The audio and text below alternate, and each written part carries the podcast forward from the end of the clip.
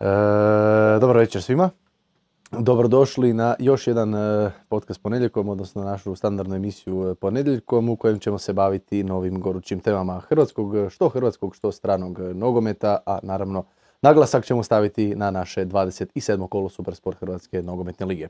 Osim te teme, danas ćemo se pozabaviti i dvije teme, a to su teme imena Bayern Borussia Dortmund, odnosno treća tema bit će Chelsea, odnosno što se sada zbiva u klubu, što će se zbivati u klubu, naravno otkazom trenera i tako dalje i tako bliže. Eto, ja sam uzeo mali predah, ja sam malo odmorio s obzirom na to da je bila ta reprezentativna pauza, međutim momci u, što u televizoru, što na kauču, što u backstage nisu odmarali, pa tako gospodo dobar vam dan, čak i vani dan, pa može biti dan, s obzirom da mijenjao sat, dobrodošli nazad, ako ćemo moći tako reći, evo, opet smo zajedno ponedjeljkom. Tako, evo, i napokon ponedjeljak opet nije nekakvo lutanje, petak, srijeda kad smo već bili.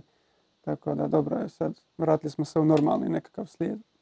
Njihovo je lijepo te vidjeti e, sa novim, novom aplikacijom koja te krasi. E, da, Full HD, vidi se svaka bora na koži se vidi, svaka sjeda u glavi, prouzrokovana komentarima kako je statistika ko bikini, nove radne pobjede i tako to. E, da, e, malo možda imam osjećaj da smo danas svi malo nekako u, više u downu nego što smo u upu, što naravno ne mora značiti da će takav biti cijeli dan, to je cijela večer, cijeli podcast, pa tako ajmo krenuti. Ajmo krenuti. E, igralo se dobro, igralo se bogato, bilo je tu svega i svačega, pa tako već u petak je Slaven Belupo pobjedio Istru 2-0.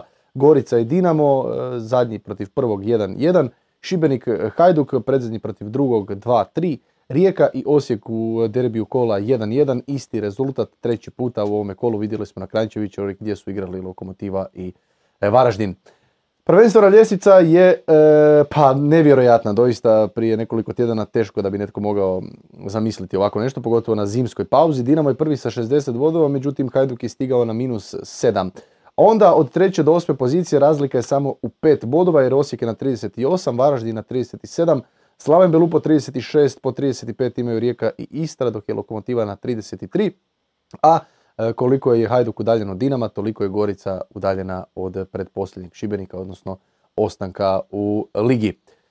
E, vidjeli smo E, prije reprezentativne pauze, koliko nezgodan može biti Šibenik, vidjeli smo i već nekoliko puta koliko Gorica može biti nezgodna, međutim ajmo otvoriti redom, idemo malo do Koprivnice, idemo vidjeti što se tamo zbivalo. U petak e, Slaven Belupo e, Istra, ta 2-0 pobjeda Koprivničana koji su eto, Istru na svom terenu doveli E, pod svoje nekako, pa mogli smo vidjeti čak e, u nekim trenucima Istru dosta bezidejnu, s obzirom na to kako je dobro stajao Slaven Belupo u bloku i sam trener Zoran Zegić poslije utakmice rekao da je jako zadovoljan bez ikakve ironije, bez ikakvog sarkazma, da je jako zadovoljan e, svojim igračima. Mudražio je zabio 39. za 1-0, gol koji ni sam nije znao da je zabio, mislio da je penal, tražio je prekršaj ili nešto. E, Krestanović u 73. sa 40 godina, 2 mjeseca i 26 dana postao najstariji strijelac prve HNL, prestigao Davora Vugrinca koji je u trenutku kada je zabio gol imao 39 godina, 11 mjeseci i 21 dan. Korda, molim te, otvori. A, skida krle sve rekorde koje, koje može. Aj dobro, mislim, strelac je postao, to, to je najbolji strelac svih vremena već davno, ajmo to nazvati evo sad i, najstariji, tako da čestitke njemu još uvijek izgleda ako mladić.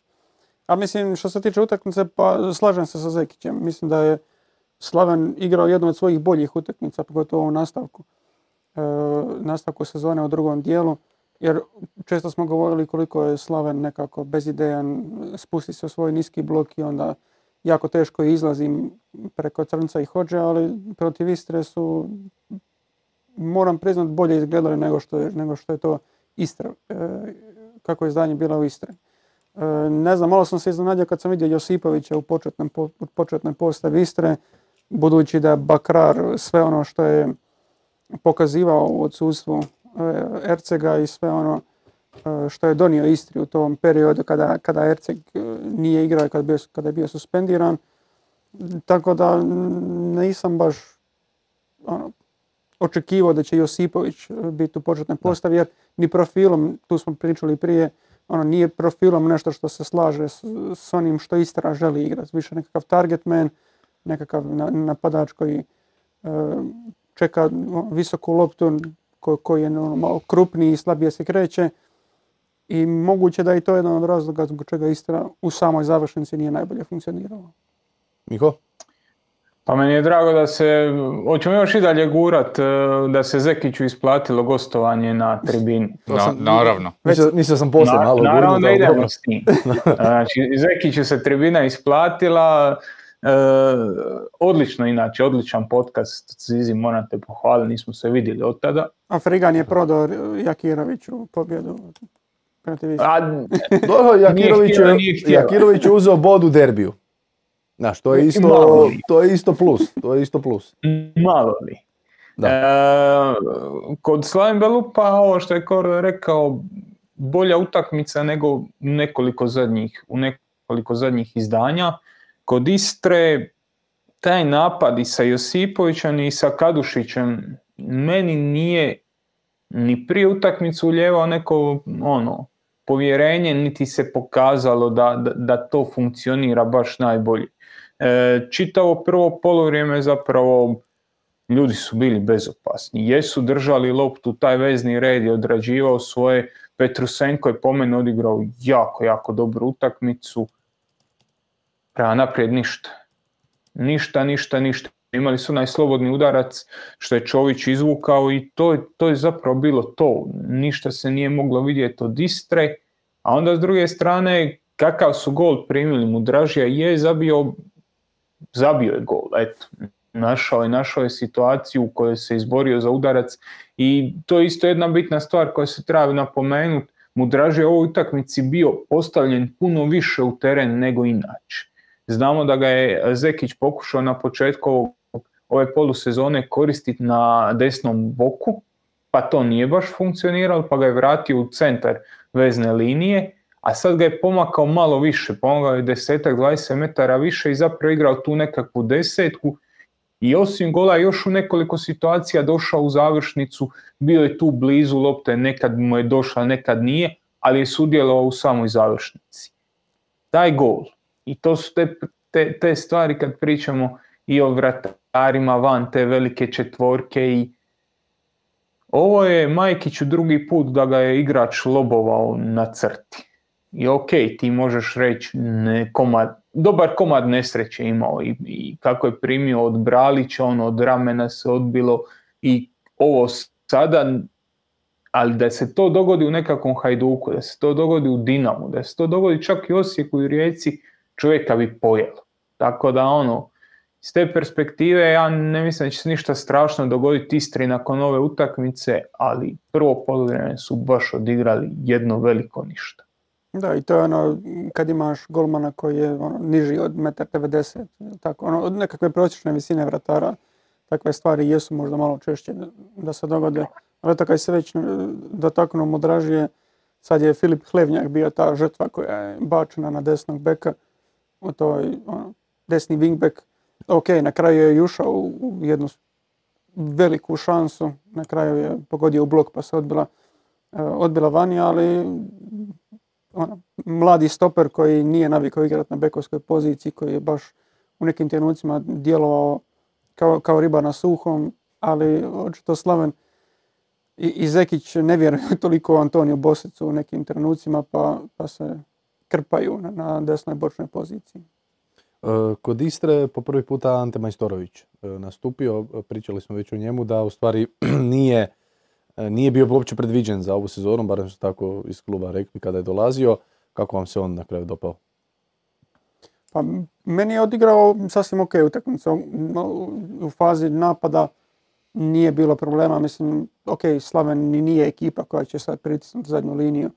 E, Istre, Istra voli, voli graditi napad od svojih stopera, Ainer Galilea i Majstorović bez ikakvih problema mogu prihvatiti tu ulogu.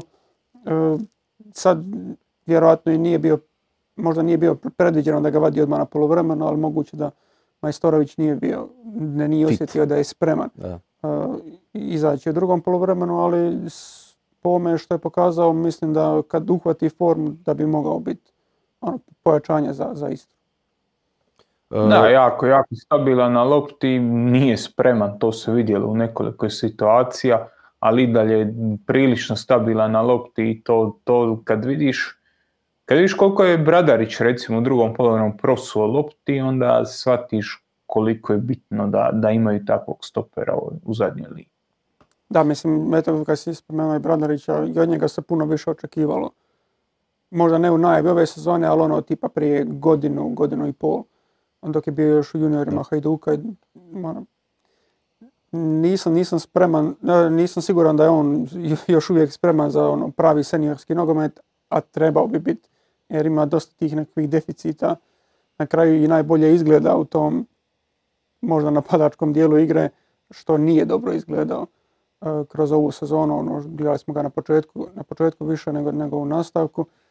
I ono, nisam baš siguran da će on e, u, u nekakvom, nekakvoj rotaciji Istre iduće sezone dobivati dobivat veliku minutažu. Istra je odradila četvrtu utakmicu bez e, Ante Ercega.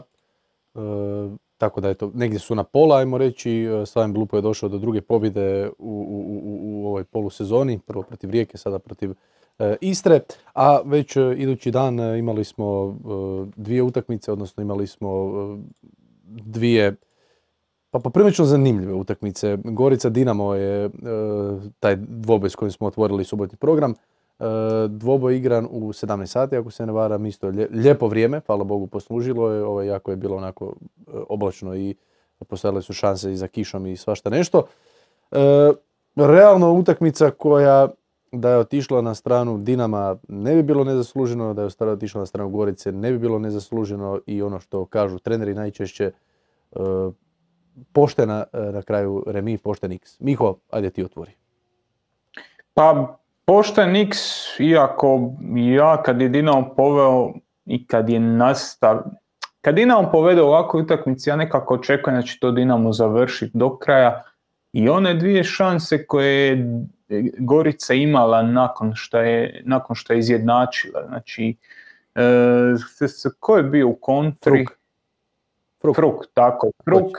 I onda kasnije udarac glavom s peterca to nije nešto na što smo navikli od Dinama zadnjih godina i to nije nešto na što smo navikli uh, od takve momčadi da, da, da, ti dopusti. Ok, primiš gol, ali da odmah dvije minute kasnije imaš zapravo dva zicera, Jana pre, Jan gdje te golman iščupa, gdje Fruki nije nešto sjajno ni pucao i druga gdje je ono skakaš ti ostaje sam na 7 metara i nije, i nije neka reklama za, za momčad koja stvarno ima kvalitetu čak i u ovom okrnjenom sustavu. Da, i ta, ta nekako, to je bio i nekako light motiv u stvari utakmice koliko je Dinamo obrana bila propusna. Mislim, ok, Teofil sigurno nije više na razini na kojoj je bio i kao takav izgleda da je puno više dobiva prilika nego što, što će Mauro Perković, to malo... Da, baš sam, baš, baš sam htio to kao zaseban nekakav uh, razgovor. Teofilo, ovo je, ako se ne varam, druga utakmica već koju starta. Čovjek koji na ljeto sasvim sigurno odlazi, postaje slobodan igrač, ako se ne varam, e, koji već ima i godina i to je to, realno, taj, taj odnos njega i Dinama je gotov već od početka realno ove sezone. I umjesto onda da se Perković, e, da, da se njega gura, pa tavani da pogriješi, da je ne znam kakav, jer vidimo da Teofil nije spreman, trener Čačić cijelo vrijeme gura Teofila ne znam, ja nemam, nemam odgovor za tebe. Mislim, u, ovom trenutku, kad, kad bi ih stavio na klockalicu, vjerojatno bi rekao da, da Teofil još uvijek je bolji stoper nego što je Perković, ali baš iz tog konteksta što ti govoriš, ti nemaš nikakvu budućnost što se tiče Teofila. Teofil, čak i da ti ostane, to nije nekako dugoročno. Ti si sada uložio, to jest, ja, on ima obvezu kupnje Perkovića za 2 milijuna eura, ti si uložio ozbiljan novac u mladog stopera koji bi trebao pokušati nekako ono, razviti. I ovakve utakmice su neke koje bi on trebao dobivati priliku, jer e, siguran Da, pogotovo, mislim, uz dužno poštovanje Gorici, ali pa, igraš protiv zadnje ekipe Da, posljednje plasirana ekipa lige, on, Perković kao pokretljiv stoper, kao kao netko tko bi mogao, ajmo reći, kvalitetnije zatvoriti e, tranziciju i sve to što kažeš, nekako kao razvijanje mladog stopera, ne znam zašto je, zašto je Teofil još uvijek u, toj nekakvoj hjerarhiji toliko vidno ispred, ispred njega, ali možda je Čačiću njihova razlika u, kapacitetima ipak veća nego što, što, što je meni. I tim više što je zapravo ostatak zadnje linije tu na mjestu. Robert Ljubičić na lijevom beku, on je realno startni lijevi bek u Čačićevoj eri. Njega sad mi moramo evaluirati kod lijevog beka. Da. Desno ti je Ristovski, šutalo je tu, ispred njih je Mišić i Marko Bulat koji je startni zadnji vezni. Nije da je sad nedostali još dva, tri igrača pa da ti nećeš ubaciti jadnog Perkovića u nekakvu vatru. To je to. to, to su maksimalno kontrolirani uvjeti za njega. Tako da ono, iz te perspektive Čačićeva odluka i nije baš najjasnija, ali ide samo u nizu onih koji nisu baš najjasnije, tipa guranje Mića u, u, u završnici utakmice. Majić, Majić. Jer on, Majić. da, sorry, sorry.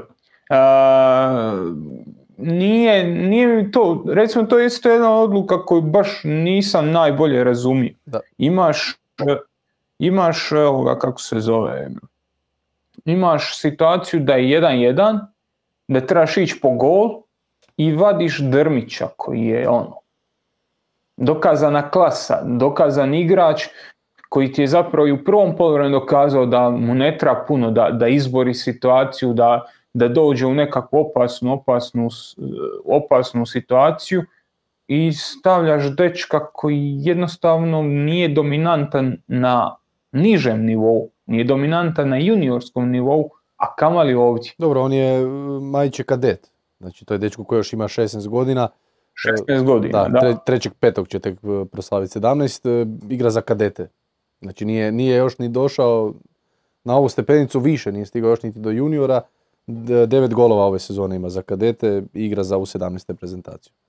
Mislim da je to bilo poprilično svima šok uopće ga vidjeti u zapisniku, a kamoli onda u tom, ovo što ti kažeš, u tom trenutku u 90. minuti dok tebi treba gol, igra se sudačka nadoknada od koliko, 7 minuta, znači nije ono da je gotovo, imaš 7 minuta još i to je to. Da, ali imaš drmića. Nije to ni prvi put, mislim sjećaš se, je li to bila Istra ili ne znam s kim, s kim su igrali, ali u, u biti na, na možda čak nije, nije bitno, uglavnom negativan rezultat je bio po Dinamo, to jest nisu vodili.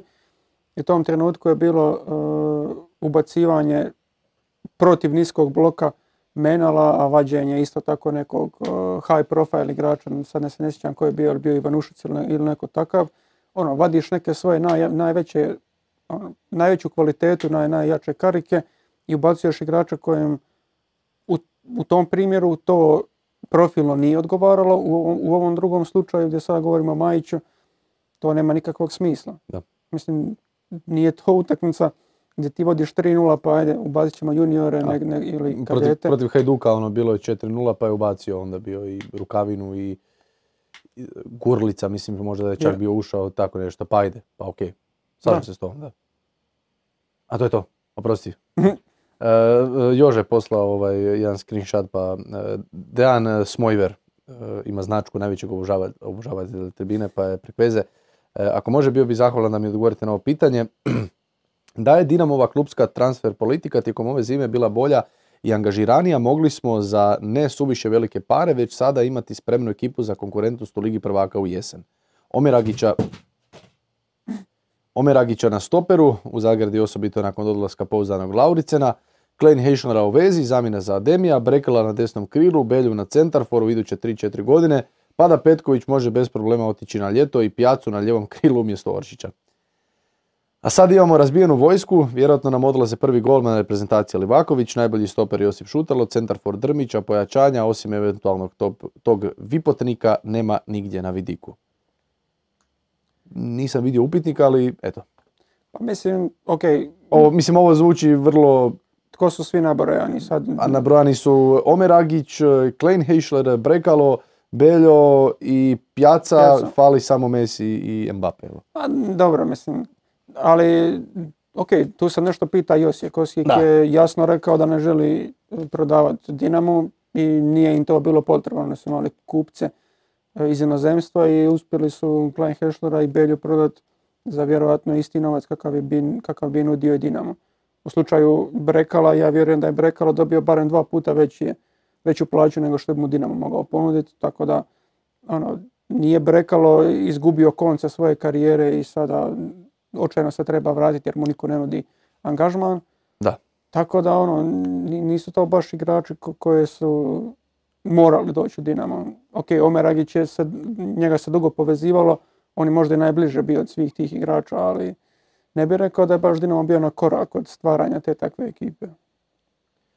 Ali u suštini upravo je s, jednom stvari. E, klubska transfer politika ove zime nije bila baš angažirana. Da. E, sad, Osijek nije, Osijek Belju vjerojatno ne bi prodao u Dinamo i Dinamo vjerojatno ne bi izuo 3-4 milijuna eura za njega, ali Klein Heschlera možda i bi.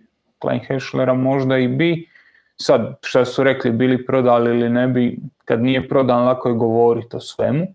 Bili Klein Heschler bio rješenje za Dinamo? Mislim da ne. Mislim da njega treba malo drugačiji igrač, ali ajde, na stranu sve to. E, dolazimo do toga da ono, da se jesi doveo u situaciju da, da si da si bio neaktivan, ali mislim da je to samo posljedica svega ovoga što se događalo u klubu, da je to posljedica toga što, nisi, što niko nije zna ko će voditi klub tamo, evo sada, ko će danas biti na čelu kluba i što su te sve nekakve veze, vezice, e, potpisi koji moraju ići na te ugovore, da je to bilo sve razlomljeno u 300 strana i da se nekakav ozbiljan posao u takvom, takvoj atmosferi nije mogao ni napraviti. Jer ova priča recimo oko pjace, pa hoće doći pjaca, pa neće doći, pa se Omeragić nudi, pa je Mamić rekao ja bi ga doveo, pa, ali sve to treba neko i potpisati i odraditi i operativno zatvoriti, tako da situaciju u kojoj Dinamo bio tamo negdje kroz prvi i drugi mjesec, ja mislim da nije dan veliki posao, nije mogao biti obavljen. Da, i mislim da je tu isto ono, te, i svi ti natpisi i sve to u stvari što se piše i da tu isto treba biti vrlo oprezan jer ovo što smo rekli, Brekalo je, ima angažman u Fiorentini, e, Pjaca ima angažman u Empoliju. Sada ok, možemo računati minute ili što već. Međutim, to su, to su ljudi koji se i dalje natječu u najvišim ligama svijeta. To su, to serija A je treća liga svijeta, sad možemo tu pričati ne do preksutra, koja je ali top, to, top četiri... Što ti radiš na vatrenom vikendu, zato si pogura E, top, top, ajmo, top četiri e, je. Top četiri je i sigurno imaš pozive, sigurno ti igrači imaju pozive i ostalih klubova iz ostalih liga i ostalih e, velikih klubova, tipa evo Fiorentina, Empoli, kogod to nisu e, Milan, Napoli, Juventus, ne znam, Inter i tako imena, opet ti si u društvu najvećih, najboljih. To su mladi dečki koji ako osjete priliku da i dalje još mogu tamo igrati, sigurno će igrati. Nitko ne dolazi, barem ja tako to gledam, nitko ne dolazi kod nas ako još uvijek ima neku realnu šansu igrati među najboljima. Da, ne u tim godinama u kojima su oni. Tako, tako, tako. Brekalo ima koliko? 24. 24. Pjaca je malo stariji, ali dobro, opet, opet, opet, nakon svega što je prošao, opet tu si, opet si među najboljima, najjačima, ne igra puno, ali evo imao je nedavno jednu jako dobru utakmicu, Empoli igrao ne znam s kim, to su baš kolege sa ofenzive, su lijepo to ispratili i, i ono, tu si, znači nije, nije, nije, da, nije da, da griješ klupu i da ono moliš Boga samo da negdje odeš samo da igraš. Tako da sve, svi te natpise opet treba uzeti sa jednom ogromnom dozom rezerve jer ono, to su vrlo vjerojatno sve nekakve želje i nekakvi kvazi novinari koji to objave na Twitteru, pa je Nenad Bjelica novi izbornik Poljske jer je to objavio jedan novinar iz Poljske koji je vrlo točan i stručan i što napiše to bude točno, pa eto Nenad Bjelica nije izbornik Poljske. Sada je opet nije Bjelica na, na Mislim, na, na kraju je istina, Dinamo nije bio spreman nadomjestiti odlazak pa ono, prilično velik, velikog broja svojih ključnih igrača i ne samo transferima nekih uh, ono, nekih kvalitetnih igrača ili iz HNL-a ili izvan HNL-a, nego čak i kad pogledaš mlade igrače, jer ne vidim tko bi se mogao isprofilirati kao neka veća stvar u budućnosti. Jer ok, Baturin je već sada jedan od boljih igrača u ligi, njega nećemo spominjati uopće u tom kontekstu. Ali ono, talent Gabriela Rukavine se spominjao jako dugo. Gabriela Rukavina nema apsolutno nikakvu ulogu u ovom Dinamu. A on je valjda u najboljoj poziciji od svih tih mladih igrača. Nitko od njih, ne znam, Katernić se spominjao, bio je jako dugo dio seniora, ni on ne dobiva nikakve minute. Sada vidimo ubacuje ono, svaku, neku, svaku drugu utakmicu ubaci nekog trećeg, četvrtog igrača. Niko nema nekakav kontinuitet i da se ulaže u njega. Perković možemo i njega svrstati u nekakvu kategoriju budućnosti, iako nije toliko mlad, nego kao nekakva pridošlica i neko ko bi trebao ono, iduće sezone imati uh, značajniju ulogu. Mislim da je Dinamo i u tom nekakvom segmentu zakazao. Ja se tu moram malo igrat Čačićevog odvjetnika. Ja sam valjda, on to vjerojatno ne smatra tako, ali ja sam možda jedan od većih odvjetnika u RH. Um, pa nije ovo ništa kad... protiv Čačića, mislim, govorimo... Ne, ne, o... ja pričam samo o generalnom, generalnoj slici. Kad, se odlazio, kad, kad su odlazili, prvo je otišao jeli, uh, Lauricen, pa onda uh, Oršić i sad Adem, jeli. Kad ti odlazi Oršić, jasno je da ostaješ bez jednog bitnog igrača. Ostaješ bez taktičkog oružja, ostaješ bez igrača koji kad si se god neko povukao u, zonu, on primi loptu uz out liniju, di nije gužva, zabode unutra, izbaci se na desnu nogu i puca. E, on je čovjek s najviše udaraca u HNL.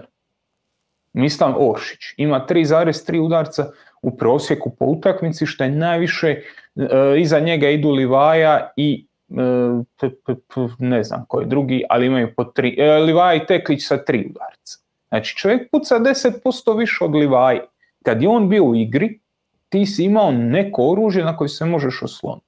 I naravno kad takav igrač ode da će se to osjetiti. I naravno kao da Ademi da će se to osjetiti nekim drugim segmentima. I naravno, evo sad je ozlijeđen Petković da se i to mora osjetiti. Ali ti, u onom trenutku kad je otišao, kad je otišao Oršić, ti si dobio puno važniju ulogu e, Ivanušeca i ti si dobio Baturi. Tako da, ok, mi možemo pričati o tome da niti je Brkljača dobio te neke šanse, ako on znamo kako je Pompi doveden, niti je Rukavina dobio neke šanse, dečko odigrao 60 minuta, dobio ono, ono minutaže protiv Hajduka, poslije nešto malo protiv Rijeke i to je zapravo to. E, ni Vrbančić nije dobio neke šanse, a isto se ono o njegovom talentu priča na jednoj vrlo visokoj razini. Da, ali si isprofilira Ivanušeca u čovjeka koji ti je vjerojatno najbolji igrač e, ovog proljeća. Isprofilira si je tako što si mu dopustio da igra na tom lijevom krilu, da ulazi u sredinu. Razvio si kemiju između njega i Baturine, jer Baturina u jesenskom dijelu sezone, a mu ne zaboravite da nije baš odigrao puno i nije odigrao dobro. Tako da je teško je nadoknaditi e, Ademija pa i Lauricena i pogotovo Oršića, ali opet si ti tu nešto dobio i kad je Ivanušec bio dobar, niko nije pitao, e, a zašto nije doveden pjaca, jer si imao Ivanušeca koji ti je lomio utakmice, a sad jebi ga, nakon poraza 2-3, normalno, nakon loših rezultata, to su takvi klubovi, to ono što smo rekli za Majkića, Majkić primi dva gola gdje ga oba puta lobuju na crti i sutra će spasiti utakmicu i svi će pričati o spašenoj utakmici. A kad si u Dinamo i naslažu se dva vezana loša rezultata, e onda se postavljaju pitanja zašto, zašto, zašto. To je normalno, to tako treba biti. Da, i još, još kad uzmeš nekakav splet svih negativnih okolnosti koje su u stvari se dogodile oko kluba, neću reći zadesile klub, jer ono nije baš da nisi znao da će se nešto dogoditi ili neće. Da, nije baš da su da, pali iz neba. Da, ovaj, znaš, ono ima, ovo što si ti rekao, prvo ti, prvo ti Đorčić, to jest prvo krene sve to sa skupštinom, Mamićevci, Bariševčici, treći, imaš, imaš, problem, imaš problem vođenja kluba, odlazi Oršić, odlazi Ademi, eh, sve nekakvo, sve, sve nešto negativno, Petković se ozlijedi, Livaković svaki drugi dan već odlazi negdje, ponude dolaze od negdje. I mislim da je to isto tako jedan skup baš puno negativnih stvari koje su, se, koje su okružile Dinamo. I sada malo po malo kao da to sve skupa nekako izlazi na površinu. Pričat ćemo još poslije malo nekakvim mentalnim problemima eventualnim u, u HNL-u. Dinamo mislim da ima taj, mislim da je to sve pogodilo igrači jer ono opet sjetimo se od prije par mjeseci pričalo se, pričali su svi igrači, djelatnici kluba. Ne, ne, na nas ne utječe ništa. Mi imamo svoje, čujemo nešto, ali sve to ostavljamo sa strane. Pa onda dođe Drmić i kaže naravno da osjetimo, naravno da i to utječe na nas. Pa dođe Čačić pa kaže naravno da utječe na nas. Tako da događa se nešto. Događa utječe se... i naravno e. da igrač mora reći da ne utječe, da. utječe. To je, ono. I, ovaj, I onda malo po malo, kažem, i ozljeda i transfer i to, malo po malo, eto, sakupilo se puno toga negativnog.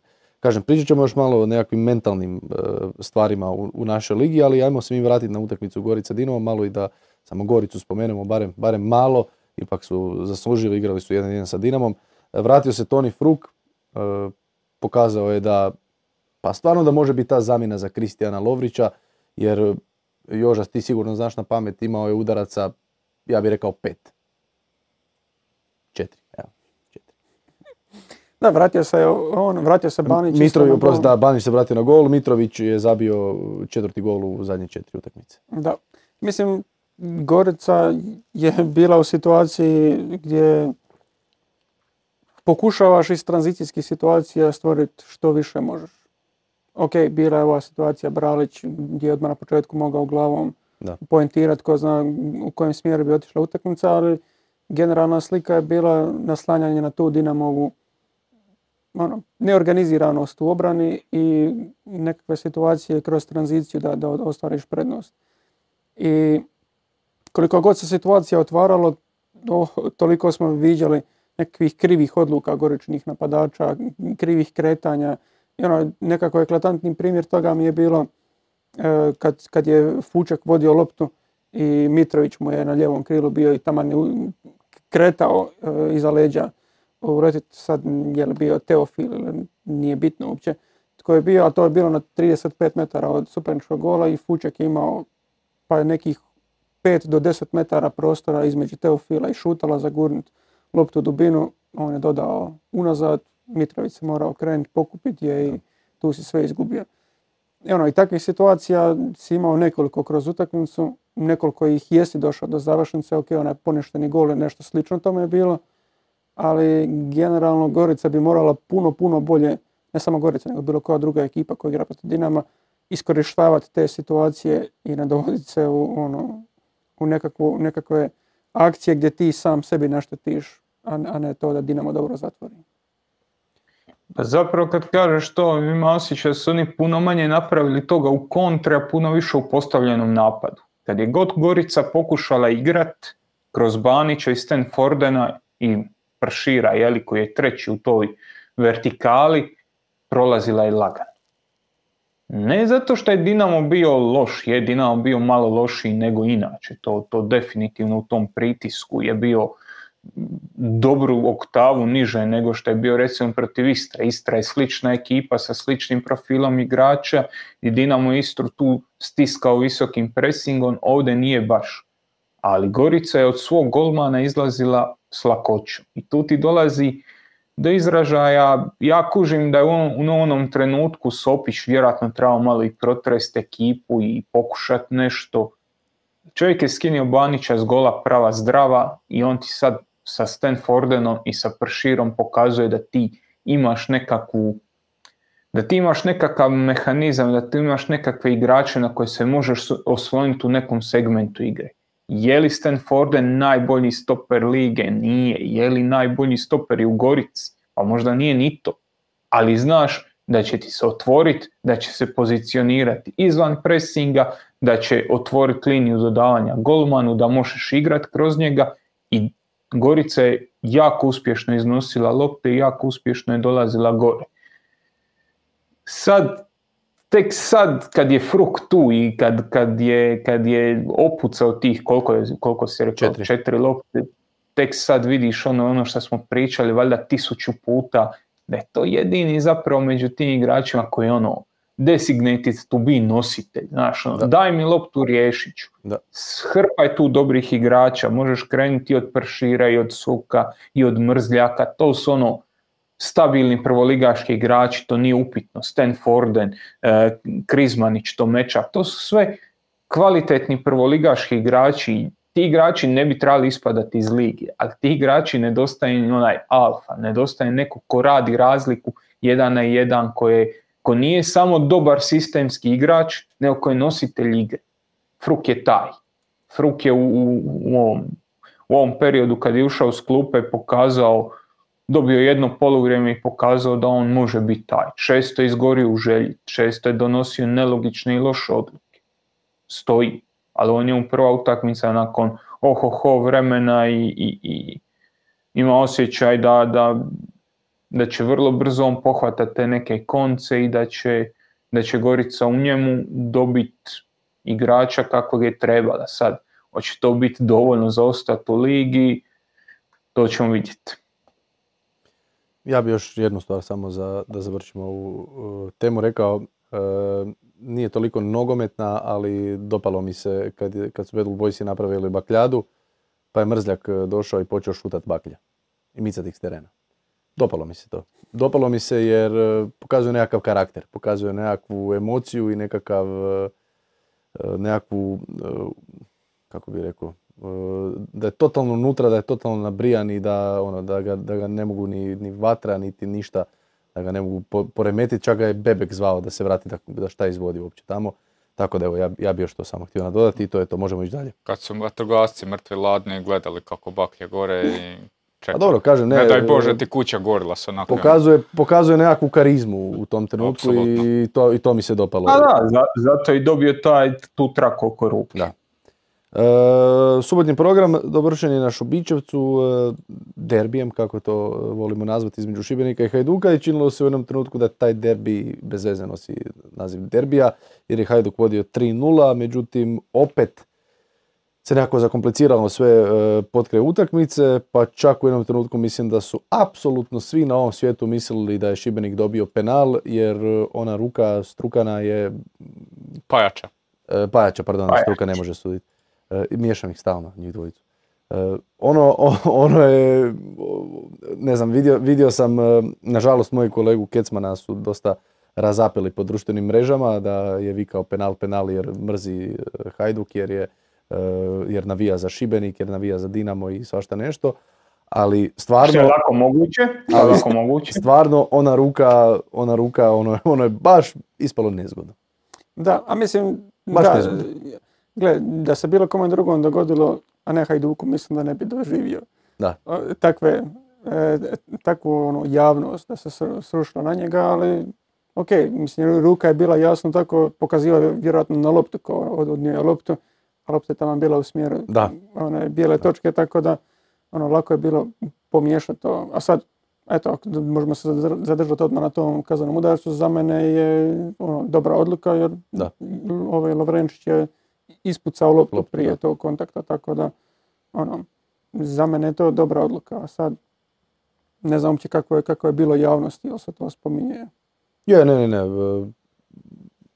Sudački ekspert na Max Sportu isto kazao da, da, da, da ispravna odluka. Da je to ispravna odluka sudaca. Da, da ali eto, Hajduku se opet događa hm, jedan nekakav breakdown u drugom poluvremenu gdje u potpuno kontroliranoj utakmici gdje ne samo imaš 3-0, nego imaš potpunu kontrolu nad utakmicom. Znači Šibenik do gola e, ovoga Dolčeka, koji je stvarno fantastičan gol i koji je nekako ono, slomio tu utakmicu, okrenuo je nekako potpuno drugom smjeru. Šibenik do to, te situacije nije praktički zaprijetio Hajduku. Livaja je na kraju on, zabio gol, dva asistirao, napustio teren jer znamo da je igrao i sa ozljedom, ali Hajduk već nekoliko puta dolazi u tu situaciju gdje se ne može mentalno nositi sa tim nekakvim ono, switchom što smo imali protiv lokomotive. Ti igrači su jednako tehnički i taktički sposobni u 15. minuti i u 85. Ali u onoj utakmici protiv lokomotive što je lokomotiva okrenula ti nisi mogao zadržati loptu u svom posjedu više od pet dodavanja. Ja sam isti takav osjećaj sada protiv Šibenika, gdje jednostavno Hajduk nije mogao zadržati loptu i Šibenik koji je jasno inferiornija ekipa, ti konstantno dolazi gore, stalno te e, pritišće i dovodiš u situacije gdje ono, moraš spašavati živu glavu. Sad, zbog čega je to, ne znam, ali ne može biti do trenera jer te situacije smo vidjeli pod apsolutno svakim trenerom koji ih je vodio ove sezone.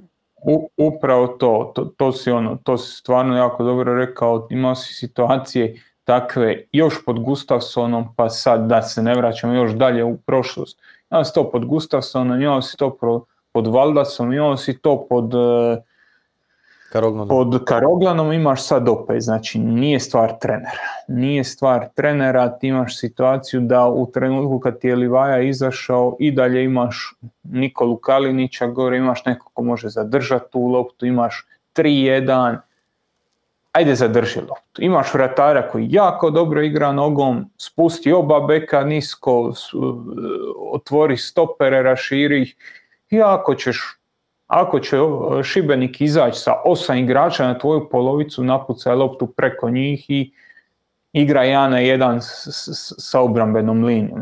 Ne kužim, ne kužim zašto to toliki, tolika kočnica, šta ti kažeš sad, mentalna blokada, karakterna, kakva već, to ostavljam svakom da, da procijeni, ali Hajduk bi te situacije morao rješavati puno, puno ležernije i puno opuštenije.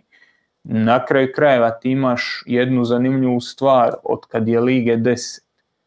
Hajduk je tri puta vodio 2-0 i izgubio utakmicu. To je recimo Dinamo se nikad nije nešto slično dogodilo. Dinamo je te utakmice preokretao, kad je gubio 2-0 preokretao. I sad mi možemo pričati o kvaliteti igrača, ali Hajduk sigurno ima kvalitetniji igrač od Šibenika. Hajduk to na 3-0 ili na 3-1 mora potpuno iskontrolirati u sredinu terena. Ja nisam shvatio osobno šta je, e, šta je Leko pokušao dobiti sa Vazijemom na zadnjem veznom, ali tu vidiš da je to krpanje onoga što se da zakrpati, a zato nema potrebe. To, to trebaš iskontrolirati posjedom lopte, završiti utakmicu i odvesti, od, odnijeti tri boda kući.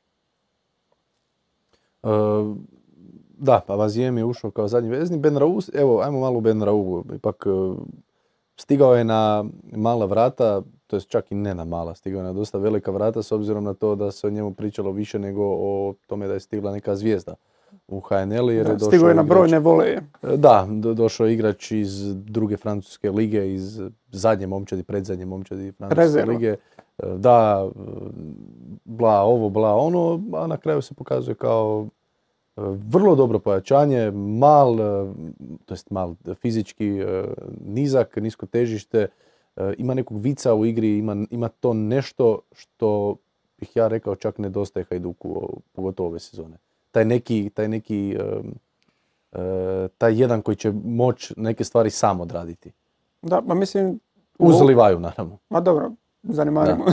Ali u ovoj utakmici on imao prilično važnu ulogu, jer i, i čak u ovoj utakmici nije bilo onih njegovih boljki što smo bili napominjali kad je tek došao da dugo zadržava loptu, da, da je sporava napad, nego e, baš u tom nekakvom otvaranju i, na, i u lijevom i u desnom half space u tom prilasku nudio se kao opcija tipa Fere odigra na njega nekoliko dugih lopti po zemlji koje on odmah proslijedio ili na Mikanovića ili je zadržao pa, pa proslijedio na drugu stranu gdje se otvarao baš u toj nekoj nezgodnoj zoni za Šibenik gdje su im baš ispred kaznenog prostora po tim stranama uh, lako dolazili iza leđa. I on je bio jedan od ključnih figura u tom, u tom prostoru gdje se odlično kretao među prostoru, otvarao te linije dodavanja, brzo se rješava lopte i ono, ima taktičku, tehničku sposobnost da je brzo obradi u, u malom prostoru, da je brzo odigra i to što kažeš, ima nekakvog vica u igri. Može biti igrač koji će podvaliti e, loptu u završnoj trećini, koji će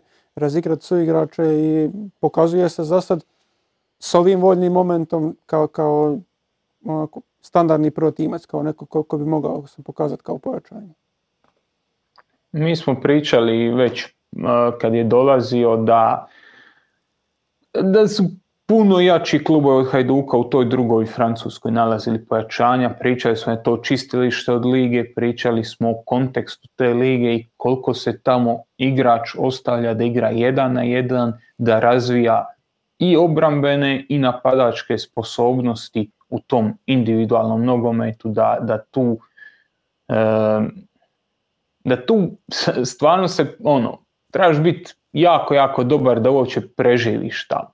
Uh, Marez, Koščelni, Kante, možemo ih sad nabrajati desetke koji su tamo napravili karijeru i onda otišli na viši nivo i pokazali se da mogu pratiti taj viši nivo.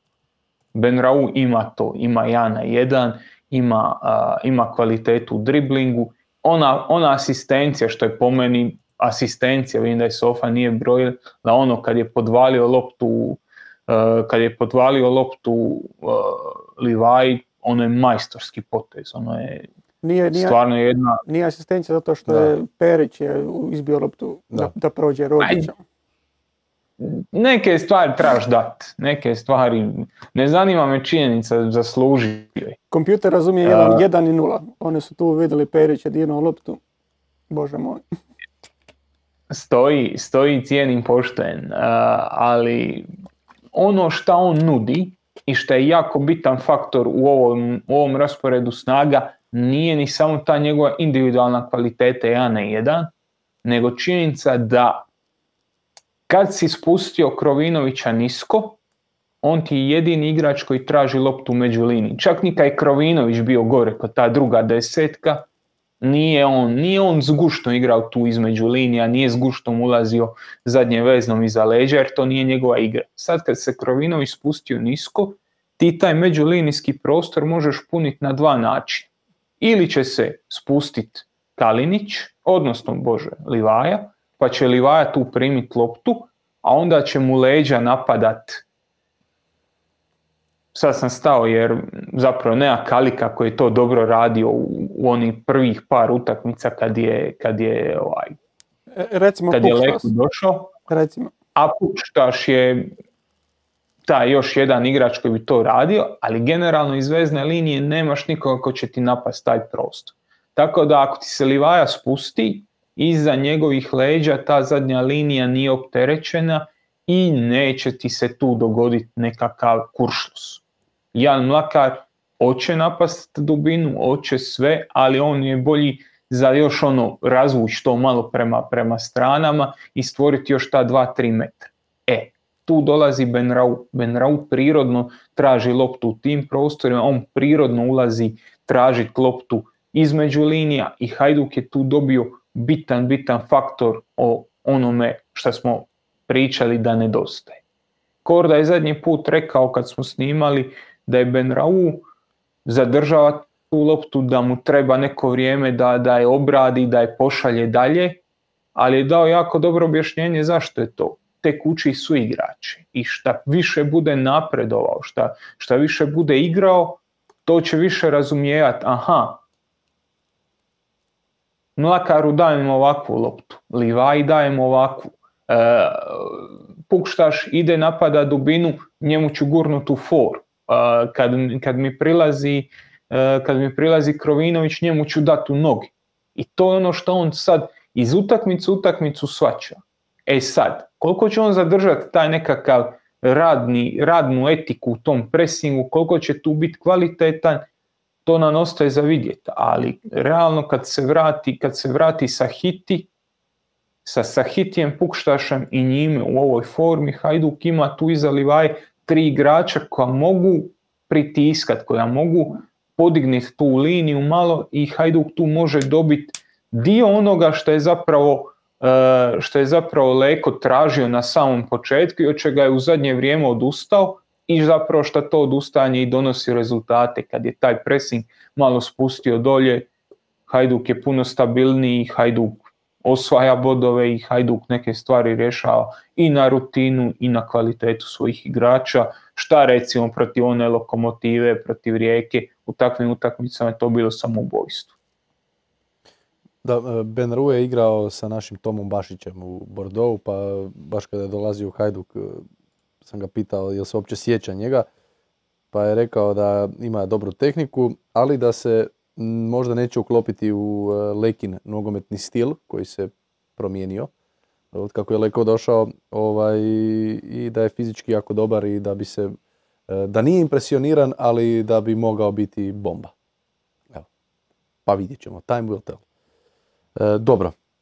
Sa e, derbija na Šubičevcu idemo na derbi na Rujevici. Rijeka Osijek 1-1. E, Frigan je zabio 31. iz 11 terca, čisti kazni udarac, Žaper dirao rukom, pa se Žaper na kraju iskupio i vrlo e, dramatično i srčano i puno emocija izašlo iz njega kada je zabio gol, e, otišao je tamo do malobrojne kohorte, pokazao na grb, pokazao na traku i počela je nova era, u stvari kao što je Dinamo počeo novu eru bez Ademija, tako je počela je nova era Osijeka bez Škorića. Negdje sam vidio, to jest ne negdje, sad mi je žao, evo što se ne mogu, e, Marko Silov naravno, tko će drugi, pa je zvukao zadnja utakmica Dinama bez, e, bez Ademija, to jest bez Ademija uopće u, u klubu 2010. mislim da protiv Karlovca. Goran Paracki je igrao tada za Karlovac bio. Čovjek je bio na tribini prije godinu dana. Tada mladić. Uglavnom, dobro. E, digresija. Ovaj, 1-1 na Rujevici i dobar derbi dobar derbi, pun prilika, pun trke, lijep dan, sunce na Rujevici, e, u dobrom terminu, e, gledatelja masu, ono, fino, popunjena, e, fino popunjene tribine i na kraju 1-1 zasluženo ili ne? Pa kako je Rijeka krenula utakmicu, očekivao sam da, da bi Rijeka to mogla da. onako vrlo lagano riješiti, ali u drugom poluvremenu Ma dobro, čak i u prvom imao se onu situaciju gdje je Lovrić odlično pronašao caktaša, pa je caktaš. Onako njegov šut nije bio baš nešto, nešto dobar. Bio je preblizu Labroviću. E, tako da i Osijek imaju u prvom polovremenu, ali baš što se rijeke tiče, bili su izrazito bolji u prvom polovremenu i ono i, prečka e, Antonija Marina i taj gol i cijeli taj pritisak. Ali u drugom polovremenu je Osijek izgledao puno bolje. Puno bolje i mislim da na kraju ano, mislim sad zasluženo, ne zasluženo, ali sa, sa Fri, Frigan je ono fulao... Da, Frigan je... Prazan gol. Praktički, da. E, na kraju mislim da Jakinović može biti nezadovoljan sa, sa, sa gubitkom bodova, pogotovo kad ga primiš u 93. četvrtoj. četvrtoj. Ali Osijek je pokazao da ima šta u, u, svoj, u svom kadru i da i oni zaslužuju jedan pogodak. E, ja imam čak malo i drugačije mišljenje. Ok, može biti naravno nezadovoljan kad je primio 95. minuti gol, ali jedan osjećaj da je Rijeka sve što je stvorila u prvom poluvremenu bilo skoro iz Osijekovih grešaka. Osijek je odigrao po meni najbolju utakmicu ovog proljeća odigrao je, ja, ja sam jako zadovoljan Osijekom i u prvom poluvremenu, ali u prvom poluvremenu na svojoj polovici izgubio jedno 7-8 lopti i Rijeka, i kad kažem izgubio, da, Rijeka igra solidan pressing, sve, sve to stoji, ali ovo su bilo ono što, što se u tenisu kaže neforsirane greške. Od sedam izgubljenih lopti Rijeka te je prisila da izgubiš jednu, dovela te u neugodnu situaciju pa da moraš panično reagirati u jednu sve ostale si ti poklonio na pladnju i Rijeka iz toga izgradila dominaciju, stvorila jako puno šansi, nije zabila, ali kroz nekakvu organiziranu igru, kroz nekakvu 11 na 11 postavku Osijek je u prvom poluvremenu pokazivao da igra jako dobro i da, da to kvalitetno odrađuje. U drugom poluvremenu su smanjili taj broj grešaka, i došle su do izražaja neke stvari u, u, kod rijeke o čemu smo već pričali. E, to je ta i, i zamjena gore kad ti uđe Obregon e, koji nije baš nije baš doprinio puno toga. E, odigrao je koliko? Desetak, 15 minuti, praktički ništa. E, Veiga nije bio na, na, na, na desnom boku, bio je Smolčić. Ispred Smolčića je bio još Alen Grgić, tako da ono, na toj desnoj strani nisi imao nekakvu probojnost, a ta probojnost je krasila zadnjih par utakmica i tu si, ono, tu si radio razliku. Ovaj put nisi napravio razliku, s druge strane Osijek, Osijek je opet ostao bez Šime Gržana dosta rano i mislim da ih je i to poremetilo do, do krajnjih granica. E, Omerović na desnom krilu, još jedna od tih stvari koje, koje smo spominjali zadnjih par puta, koji ja osobno ne svaćam. Imaš te mlade igrače koji su ti ultra talentirani, tipa Babić u svojoj generaciji u HNL-u, odnosno u Hrvatskoj, vjerojatno najtalentiraniji igrač, odnosno igrač s najvećim imićem. U svojoj generaciji nemaš nekoga koji je iznad njega. A onda guraš od Omerovića, Živkovića, guraš sve ispred njih, a nije baš da ti Omerović je išta pokazao u zadnje vrijeme. Ako već ne, ne koristiš Fiolića, ali kažem, vjerojatno je nešto i u trenažnom procesu uh, viđeno kad, kad već drugi trener za redom radi te jednu te istu odluku, tako da ja u to ne ulazim, ja pričam samo iz nekakve ono, ši, š, ono zoom out perspektive iz onoga što znaš o tim mladim dečkima, onome što si gledao na nekakvim tim nižim kadetskim e, levelima na koji su oni jedino mogli pokazati. Ergo, da se vratimo na, na, na, na ovaj, na suštinu mislim da je Osijek odigrao jako dobru utakmicu i da je zaslužio taj put. E, da, e, oprosti, računao sam, jednu stvar sam zaboravio pa sam sada išao gledati. Osijek je u zadnjih deset utakmica zabio pet golova, u zadnjih osam dva. Dakle, ovo im je drugi gol koji su zabili u zadnjih osam utakmica, s time da je Žaper E, taj koji je sad zabio, dakle igrao je stopera sada protiv iz prekida. Protiv Rijekida iz e, prekida, tako i, i dalje su tu veliki problemi sa realizacijom, a ovaj e, ova akcija u stvari Osijeka koja je bila preko Lovrića i Cakteša u stvari je ista akcija kako su imali kako je Lokomotiva imala dan poslije protiv Varaždina iz kojeg su na kraju i zabili gol kad će je ubacio Goričan na, na drugoj zabio. Pa možemo odmah napraviti tranziciju ako ste za? Samo, to ti je bilo isti dan. Isti dan, pardon, u kasnijem terminu. Da. A mislim, samo, samo da kažem, eto, da, Osijek ima problema gore, ali bar, bar smo sada vidjeli i Kikija Lovrića u nešto boljem izdanju. Ono, kad, kad dobije i nešto i minuta i nekakvu ulogu. Iako je bio Smolčić na tom desnom, e, desnom beku koji je defensivno bolji od, od Danila Vege, koji je na kraju krajeva i stoper više nego što, što je bek, ali može igrati obje pozicije. E, zadao mu jako puno problema, vrlo dobro je koristio e, prostor, ulazio je u nekakve situacije iz kojih može uposliti su igrača, ok, nije bilo toliko kvalitetnih završnica, i ono, njegovi su većinom bili ti izvana, što je na kraju, vidit ćemo kasnije u ekipi, kola digla Labrović ocjene, malo iznad njegovih, kako bi rekao, kvaliteta tih obrana, jer mislim da ima tendenciju previše izbijati loptu koje se mogu uloviti, ali to je neka druga priča. Uglavnom od Lovrića mislim da se je dobilo u ovoj utakmici e, nešto više nego što se dobivalo u prošlima. Ok, ostaje ti mjere za mokri barut u napadu, pa nemaš ni, ni, ni, tih golova, nemaš čak ni njegovih prilika u stvari da uljeće tako, ali nemaš ni od Mije Caktaša ono u čemu je on bio toliko kvalitetan u toj završnici, jer on je taj koji se je nalazio u prilikama, ali nije imao baš kvalitetnu završnicu. Da. E, idemo na Lokomotiva Varaždin, e, zadnja utakmica kola, 1-1 je završila, Goričan peta minuta, Puclin 51. E, utakmica nekako ja bih rekao, baš, baš mislim da je to najbolja riječ za upotrijebiti. Meni osobno, iako mislim da se možda neće neki složiti sa mnom, čudna. Utakmica u kojoj, koja je imala velik, od koje sam ja barem, mislim većina ljudi imala velika očekivanja i na kraju kad ti pogledaš je, bilo je to puno udaraca, puno udaraca u okvir. Međutim, dojam je moj nekakav da se utakmica dosta lomila na nekakav krivi način. Ne u smislu da se lomila kroz prekršaje, kroz prekide, nego očekivanja od utakmice su bila ok, dvije ekipe koje igraju ofanzivno, dvije ekipe koje igraju otvoreno, tu će biti svega, to će biti rock and roll. Pa onda u većini situacija je to u stvari više bilo, e sad ćemo mi krenuti pa ćemo stati ipak. E pa onda idemo opet u tranziciju, ali ipak ćemo malo stati. Stvari nekako imao si taj osjećaj cijelo vrijeme kao da se nešto događa, u stvari onda kad malo bolje razmisliš nije se dogodilo puno.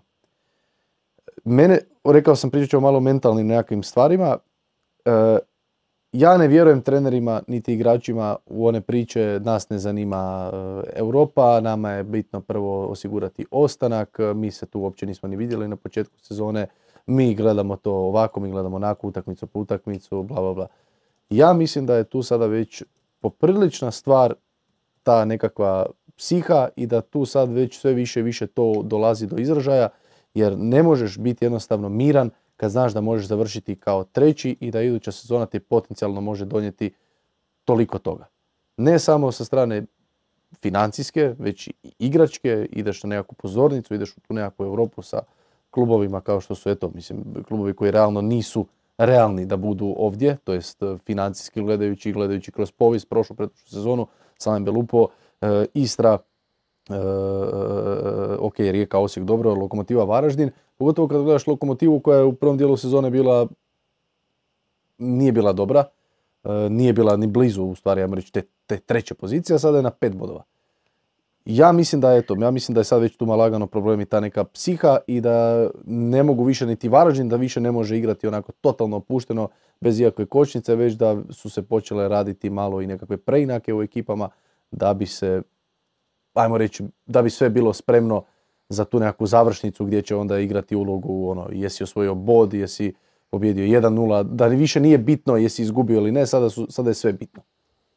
Pa dobro, mislim... Pa je. Evo, ajde Miho ti je. Ne im stari, možeš. Pa mislim, ima, ja, ja se slažem, ima sigurno tu ono, dio, dio i sa mentalne strane, ali s druge strane, e, ako uzmeš početak sezone i ne znam, čak i u ovom trenutku ako uzmeš kadar s kojim Varaždin igra i kakvi su to igrači, ne, ne bih rekao da je sad očekivanje od njih da će se oni nametnuti svakome, pogotovo lokomotivi ono, na gostovanju ili tako nekim ekipama. I da je ovo što, što smo gledali nekako očekivanje, jer da oni drže cijelu sezonu razinu igre, možda ne s početka sezone, nego ono, svi oni trenuci kad smo pričali o njima da imaju nekakav sustav, da imaju i sustav u kojem iz igrača izvlačiš možda i više nego što, da. što je njihova kvaliteta. Malo iluzorno očekivati da će oni zadržati e, takvu igru cijelu sezonu. Mora ti se dogoditi neka utakmica u kojoj će suparnik imati ono, neku dominaciju, jer u ovoj utakmici Lokomotiva je ta koja je praktički ubila Varaždin. Da. Imali su i znatno više prilika i mislim da prvo polovreme, pa ne znam, Varaždin ništa napravio što se tiče ono, prema suparničkom golu. Tako da za Lokomotivu smo s druge strane govorili da bi oni mogli baš biti tako ekipa koja će prijetiti Osijeku ako nastavi Osijek s ovakvim rezultatima koje su, kojima su bili jer dodatno su se posložili, vratio se Kačavenda na kojem ćemo nešto kasnije i oni imaju taj nekakav kostur ekipe koja koji je realno igrač po igrača kvalitetniji nego što to ima ostatak tih ekipa koji se bore za, eto, nazovi to, ne znam, četvrto mjesto. Sad i treće. Sad i treće.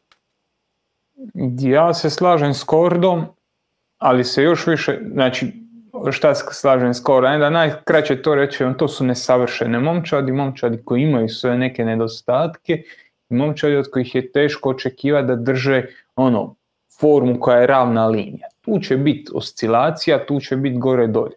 Ali se slažem i sa Zizijem i mislim da tu to mentalno opterećenje, ili to psihološko, možda je bolje reći mentalno opterećenje, e, svjesnost da ti svaka utakmica sad znači i da ti ne možeš otići onako kako bi otišao u petom ili šestom kolu, pa otvori se, pa odigraj nešto, pa pokušaj jedan na jedan, jer kad pokušaš jedan na jedan izgubiš loptu, e sad taj bod ima puno veću težinu nego što je imao tada. I to kad se borila, onaš sjećaš s onih utakmica kad su se borile za drugo mjesto i Lokomotiva i Osijek i Rijeka i Hajduk kad je Tudor bio i onda kad su se borile, kad je bio onaj e, četvoroboj za, za opstanak, kad je na kraju ispao Varaždin prije dvije godine, jako puno remija, jako puno zatvorenih utakmica, jako puno utakmica koje su to kako ti kažeš, nedorečene, kojima nešto fali, ne? krenu, ali stanu. E, težina, težina trenutka sigurno igra ulogu, a isto tako što kažeš, oni, njihova nekako dio posla je da kažeš, e pa to na nas ne utječe, mi ne razmišljamo o tome, mi idemo utakmicu po utakmicu. Ne idete, svi imate kalendar tamo u kojem je zapisano, e tu računamo na, dva, na tri boda, tu bi bod bio super, ok, Hajduk Dinamo Rijeka, pa tu ako nešto uhvatimo, tu bi se mogli ono, to je jednostavno u, svakom sportašu je to tako i to što kažu da idu utakmicu po utakmicu i da, da ne razmišljaju u Europi, da ne razmišljaju u Europu i ne bi se probili kroz filter koji ih je doveo do, do, do prve lige. Ostali bi negdje igrati amaterski nogomet i družili bi se s menom subotom na pivi. Ma, to je... Lokomotiva ima, e, je napravila jedan, e, mislim napravila, Lokomotiva je u sezonu krenula bez najboljeg igrača, bez zvijezde momčadi, bez, a vođe momčadi. Ja stvarno, ja stvarno smatram da je Kačavenda najbolji igrač Lokomotive, e, što igrački, što nekako i, i, i ima nešto, ima nešto ono što si, koje je to rekao Miho ili ti, Korda, taj neki alfa E, nešto alfa u sebi, da bio, bio je sad primjer baš protiv Varaždina, tri minute sudačke nadoknade, on je jedini koji se okreće i spominje majku i svašta nešto da kako tri minute, da, da, da, i, i e, pričali smo i prošle sezone, puno žutih kartona, stalno na tom nekakvom e, rubu, neću reći incidenta, ili, ali ima jedan i klizeći start gdje je odnio i loptu i igrača. Uglavnom ono igrač koji, je, koji ima sve predispozicije da bude jedan dobar vođa jednog dana sezonu je Lokomotiva krenula, to jest kretala sa pripremama i sa svime, sa tim Kačavendom koji mu je ovo trebala realno biti ta sezona gdje će još više odskočiti. Odbili su i transfere, pa se onda dogodio taj, ta ozljeda i Kačavende nije bilo cijelo, cijelom prvom dijelu sezone. 19 utakmica bez Kačavenda ove sezone, 5 pobjeda, 4 remija, 19 bodova, dakle 10 poraza. Sa Kačavendom u 8 utakmica sada četiri pobjede, dakle samo jedna pobjeda manje, a razlika je e, 11 utakmica, znači samo jedna pobjeda manje, dva remija i samo dva poraza uz eto sada 14 osvojenih bodova. I samo još da provjerim jednu stvar koju eto nisam zapisao jer sam budala. E, porazi, ok, od Rijeke koja igra kako igra i ok, od Gorice. Dakle, faktor Kačavende je nevjerojatan u, mislim da općenito u toj slačionici i mislim da bi opet, e, nevezano za tu njegovu ozljedu, da bi opet ovo ljeto mogao biti vruća roba, ako ne da će onda već iduće sezone stvarno pokazati da je onako jedan od top igrača cijele lige. Pa je, pa mislim, ova sezona je bila, kad su ulazilo u nju, bila je ono, hoće li preći u Dinamo ili će ići negdje u inozemstvo. U Italiju nešto bilo spominjeno. Mislim, ne znam sad, stigne li ponovo nabildat tu, taj svoj imidž do kraja sezone. Jer pa zato sam i rekao iduće sezone da, bi mogao biti... Da, već idu iduće sezone i opet sigurno ta priča i ono, možda i vrijeme stvari za, za njegov odlazak. Ali zanimljivo je da je, da je nekako, da, da se jasno vidi u stvari koliko je Kačavenda i projekt lokomotive. Jer, jer ti imaš sada Kulenovića koji ti je bio sve, koji ti je bio apsolutno sve u toj ekipi. Da, koji... najbolji strijelac, najbolji asistent. Da, i, ono, i, toliko se igre bazira na njemu i sve to. I u trenutku kad se Kačavenda potpuno oporavio, kad može igrati svih 90 minuta i kontinuitet, e, ti si stavio Kulenovića na klub. Ok, moje osobno mišljenje da Kulenović tu možda ne bi ni smetao. Ok, nije Kulenović čovjek koji je target man, može igrati samo da mu nabijaš lopte gore i da on skače glavom i ostavlja to. Mislim da on ima nešto više u svom e, repertoaru, ali s druge strane, on je Dinamov igrač. Realno tebi su Stojković i Kačavenda najbolji kada igraju nešto centralnije, kad ne moraš gurnut, ne znam, bubam Kačavendu na desno krilo. Nego u ovom sada scenariju ti je Kačavenda, tamo reći devetka, Goričan ti je lijevo, ali ti je desno.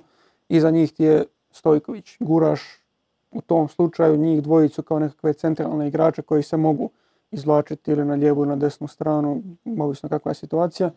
I nekako si ono, formirao ekipu da je puno brža, brža naprijed, da je, da je nekako igra fluidnije. Ja kažem, smatram da Kulenović može igrati u tom, u tom sustavu kao devetka, ok, možda se ne uklapa apsolutno sve zahtjeve koje možda sada Čabraja ima od svoje, svoje ekipe, ali očito su odlučili da je to smjer u kojem žele ići. Žele maksimizirati i Kačavendu i, i ovoga Stojkovića, a gle, na kraju krajeva Kulenović je Dinamov igrač, nema razloga da sad guraš i njega. Ja bih se ovdje izrazio košarkaškim žargonom. E, mislim da je Lokomotiva odlučila ići na nisku četvorku. Nije petorka, nego četvorka gore. Jer e, mislim da ta četiri igrača su vrlo slični po, po igri, po stilu i da jednostavno mogu raditi taj, ne, mogu, raditi, mogu razumjeti tu ideju Čabraje da ti igrači mogu raditi velike probleme obrani jer ti možeš Aliju staviti na špicu, možeš ga staviti na krilo, možeš ga staviti na polu špicu, sve jedno je. Jer je igrao sve te pozicije.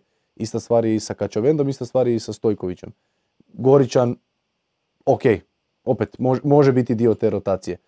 Imaš te ta četiri niska nekakva brzanca koja su, koji su vrlo naporni, koji sva četiri mogu ići jedan na jedan, ali svejedno, opet s druge strane ne mogu razumjeti da najbolji strelac i najbolji asistent neke momčadi, treći igrač u cijeloj ligi, po pitanju kada gledaš zbroj golova i asistencija, samo su Livaj i Petković ispred njega, da ulazi sa klupe zadnjih pet utakmica. Pa da, mislim... Koliko god, ovo ima smisla, nekako opet nema. Govorili smo bili o tome da je možda negativno kad se on spušta na, na krilo i tamo prima loptu noge. Ali one situacije gdje se on izvuče na krilo i onda glavom prenosi loptu, odlaže, prima, okrenut leđima, e, dodaje u prostor jer svi ti igrači koliko, ne znam, ok, Kačavenda i Stojković možda više vole loptu u noge, ali Goričan, Aliju, pa čak i njih dvojica, jako dobro mogu u stvari tražiti dubinu. I mislim da bi to on bio prilično iskoristiv u takvoj nekakvoj situaciji i dobio bi, dobio bi različite nekakve, ono, različita rješenja u napadu. Ok, niska četvorka, sve razumijem, ali ja, ja se to slažem. Za mene Kulenović nije samo taj nekakav target man koji ti može igrati kao devetka i nepomičan je. Da. Mislim da, bi možda, da im može pomoći i u tom pressingu što je ok, ovi pokretljiviji, ali on je iznimno dobar uh, defensivni igrač za, za tu razinu. Ok, ima neki stvari koje, koje bi mogao raditi bolje, ali mislim da bi Kulenović, Kulenović trebao igrati uh, veću minutažu nego što trenutno ima. Slažem se. Ja nemam stvarno ništa dodati na vas, dobro ste to sve prošli, mislim je to što je Zizi rekao i, strateška nekakva odluka, ali u ovom trenutku to ti, je, to, to ti je igrač koji ti jako puno donosi i koliko god možeš razumjeti stratešku odluku, toliko mislim da, da, da to ima i neke ovaj, pragmatične trenutne posljedice. Tako da vidit ćemo kako će se odviti sezona do kraja, vidit ćemo kako će, kako će Kulenović naći svoje mjesto u toj momčadi, ali ja mislim da će njega on ipak koristiti u, nastavku kao, kao startera. Ok, uh, mi smo sa startera stigli do e, kraja, kraja prve trećine, dakle završili smo 27. kolo, međutim uh, idemo vidjeti još par stvari, nismo gotovi što se tiče hrvatskog nogometa. Prvo ćemo vidjeti e, Sofaskor momčad kola gdje smo već spomenuli neke igrače. E, Zelenika je na golu i Zelenika je stvarno imao dobru utakmicu. E, Ristovski Ljubičić na bekovskim pozicijama, dva Dinamova igrača. Stoper Gorice Sten Forden zajedno sa stoperom Osijeka Žaperom. Puslin kao zadnji vezni, četvorka ispred njega Kačavenda, Mlakar, Dolček i Baturina, te Marko Livaja sa golom i dvije asistencije u vrhu napada s ocjenom 9,2. Na klupi Labrović, Bralić, Bosec, Mioć, Benrau, Marić, Mitrović i Ivan Krstanović. Prije nego se okrenemo e, daljnjoj temi, e, Joža, hoćemo li prvo e, niže ligaški gol tjedna, pa ćemo, ok, onda ćemo par iduće kola. Idemo e, u Županijski nogometni savez Sisačko-Moslavački. Idemo vidjeti što se tamo dogodilo, tko je igrao i kakav je gol e, zabio, to jest e, znamo i tko je igrao i znamo tko je zabio gol. Pa da vidimo Bornu Abramovića iz nogometnog kluba Topusko. Bombetina, onako, ja sam tu počeo vikati Mikanović, slično onako odbijena lopta kao e, Hajduk protiv Slaven Belupa. e, volej i naravno sve pohvale idu osobi koja je poslala ovaj video jer je jako lijepo, snimka je lijepa kao prvo, dakle snimljena u nekakvom lijepom formatu i drugo odmah je ubačena i snimka, odnosno repriza pa smo mogli to vidjeti usporeno. Slow motion. Da, slow motion reklo bi se e, vani, tako da bravo za NK Topusko, bravo za Abramovića i bravo za osobu koja je snimila i poslala ovo, neka bude primjer svima ostalima. E, držite standard. Tako je, tako je. neka ovo bude standard. Evo, neka ovo bude. E, barem, barem to. E, što nas čeka idućeg tjedna? E, što nas čeka u 28. kolu? E, igra se u petak i subotu s obzirom na to da je u nedjelju uskrs, pa tako u petak imamo dvije utakmice, Slavim Belupo i Varaždin i Hajduk i Istra, e, ja ću put Splita. A u subotu tri utakmice, Gorica i Osijek od 15 sati, Lokomotiva Dinamo od 17.05, te sve ćemo zatvoriti dvobojem na Rujevici od 19 sati 10 minuta između Rijeke i Šibenika, zajedno proslaviti Uskrs, odnosno ne zajedno, ne de Bože, već ćemo proslaviti Uskrs svi koji slavimo i onda se u ponedjeljak opet tu okupiti. Da, na ovoj grafici je pisalo deveti, ali dovesti rekao osmog su ove tri. Čekaj, okupljamo se idući ponedjeljak, jel To nismo još raspravljali. A tebe nema? mene, mene nema.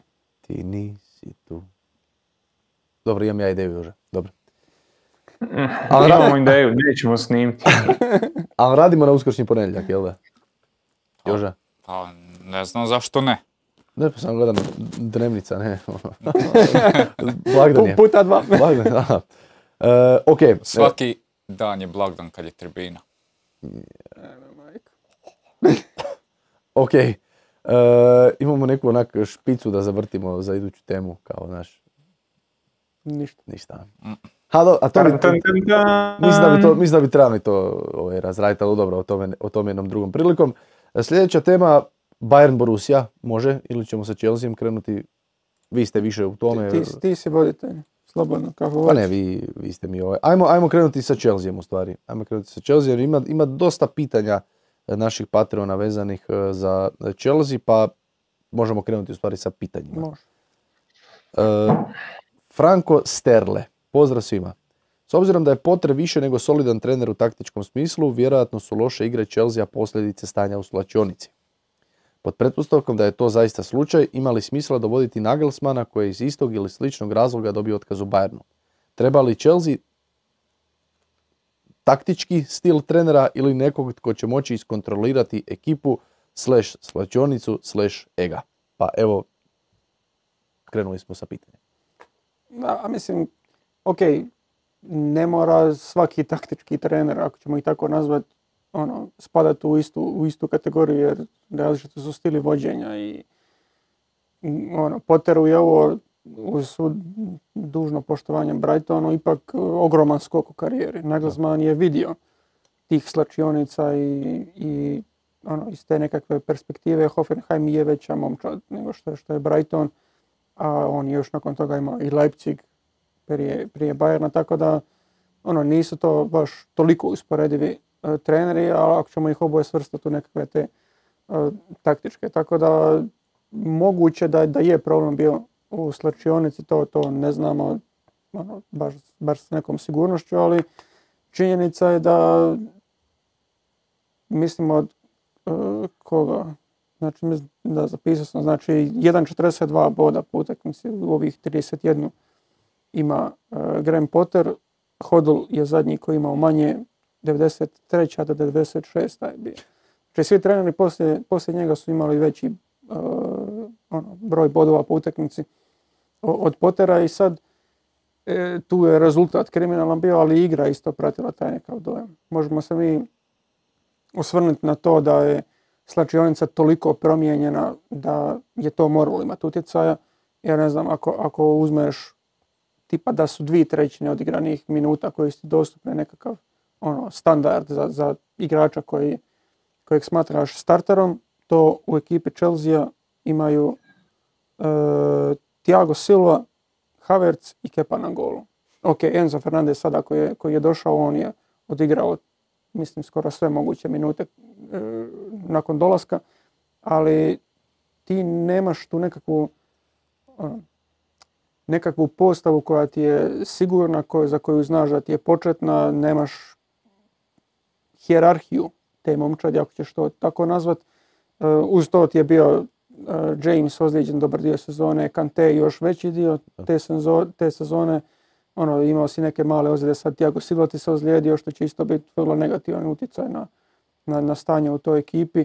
E, igrao si i bez Mounta zadnjih par utakmica i kad se sve to zbroji, jako puno je tih e, poteškoća što se tiče kadrovske prirode, jer toliko igrača dovest od kojih je od, niko od ovih pojačanja ti nije prebacio ti te dvije trećine minute. Naprimjer, Badija Šilt ima 60% minuta u, u Premier Ligi, čovjek kojeg uopće nisi prijavio, na primjer, za Ligu prvaka.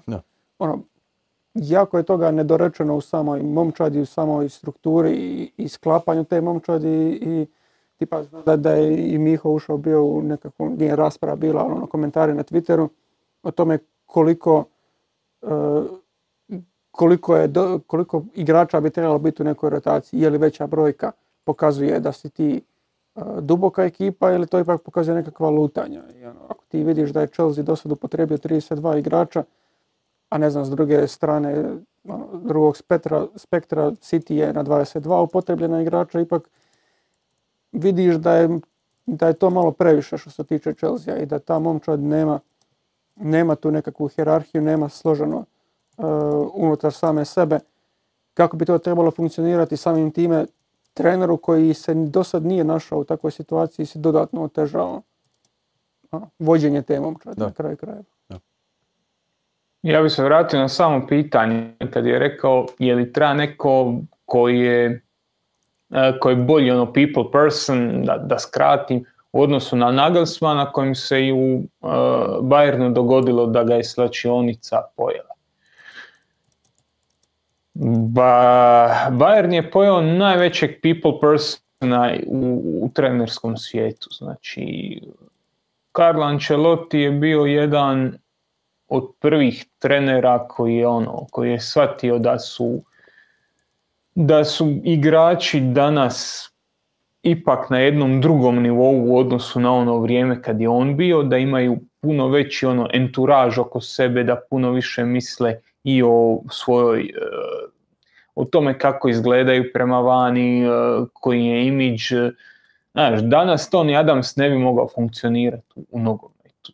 Pojeli bi ga mediji i on je, na, on je promijenio na tom top levelu nogometa, on je promijenio način na koji se trener odnosi prema igračima i vrlo rano u svojoj karijeri, već nakon Juventusa, ono, krajem 90-ih, pa onda Milan, bla, bla, bla, sve što je išlo nakon toga, je vrlo blag prema igračima, ne, ne nastupa s neke tiranske razine, ne ulazi s njima u konflikte, nego je ono dosta dobro to hendla, čak ni on u Bayernu nije uspio u tome. Tako da ova priča s Nagelsmanom čekamo kako će se odvit, čekamo dobar razlog zašto je dobio otkaz, jer ja ga do sad još nisam pročitao. Sve, sve šta je su neka nagađanja i nekakve ono polupriče. E, tako da ako gledamo njega u kontekstu nasljednika Grema Pottera, mislim da nije ovaj, da nije ono što se dogodilo u Bayernu, da ne treba se to eh, da, da se ne treba to prelit na, na, na Chelsea, jer Chelsea ima neke svoje specifičnosti, Chelsea je pod novim vlasnikom, Chelsea je promijenio upravi puno tih kotačića koji su zaostali od Abramovićevog eh, načina, ali nekakav mentalitet kluba je ostao sličan i ti svi novi novi ljudi koji su preuzeli te upravne pozicije su zapravo odrasli u, u nekakvim okvirima, razvili se profesionalno u okvirima Abramovićevog Chelsea i ova sjeća trenera ti to najbolje pokazuje. Oni mislim da su donijeli ovu odluku da ne bi ostali bez eh, Nagelsmana jer su njega procijenili kao nekakav nekakvu poziciju za dalje i onda su dali otkaz Potteru koji po meni ovo što čovjek kaže je bio jako dobar u, u Brightonu, pokazuje da ima kvalitete, ali da se opet vraćamo na onu prvu utakmicu dana.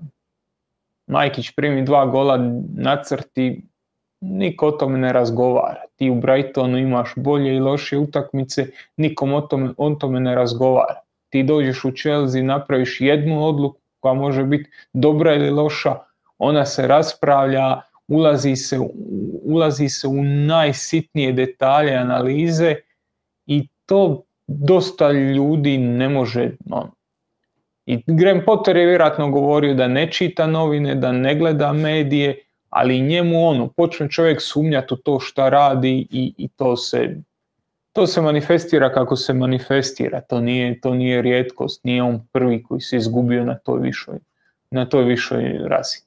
Da, i sad ono, možemo mi govoriti o tome je li se brzo, jer ono sad su izašle te, pa nisu vijesti, nego ono, priče da Abramović koliko god se brzo rješavao trenera, nije do sad nijednom nije, nije nikad u, povijesti svoje vladavine Chelsea nije otpustio dva trenera u istoj sezoni. Sad smo došli s novim vlasnicima koji su najavili nekakvu stabilnost i nekako su i gradili ekipu stvari u tom smjeru jer pričali smo o tome koliko su dugi ti ugovori, ne samo igračima nego i Potter je tu došao na petogodišnji ugovor.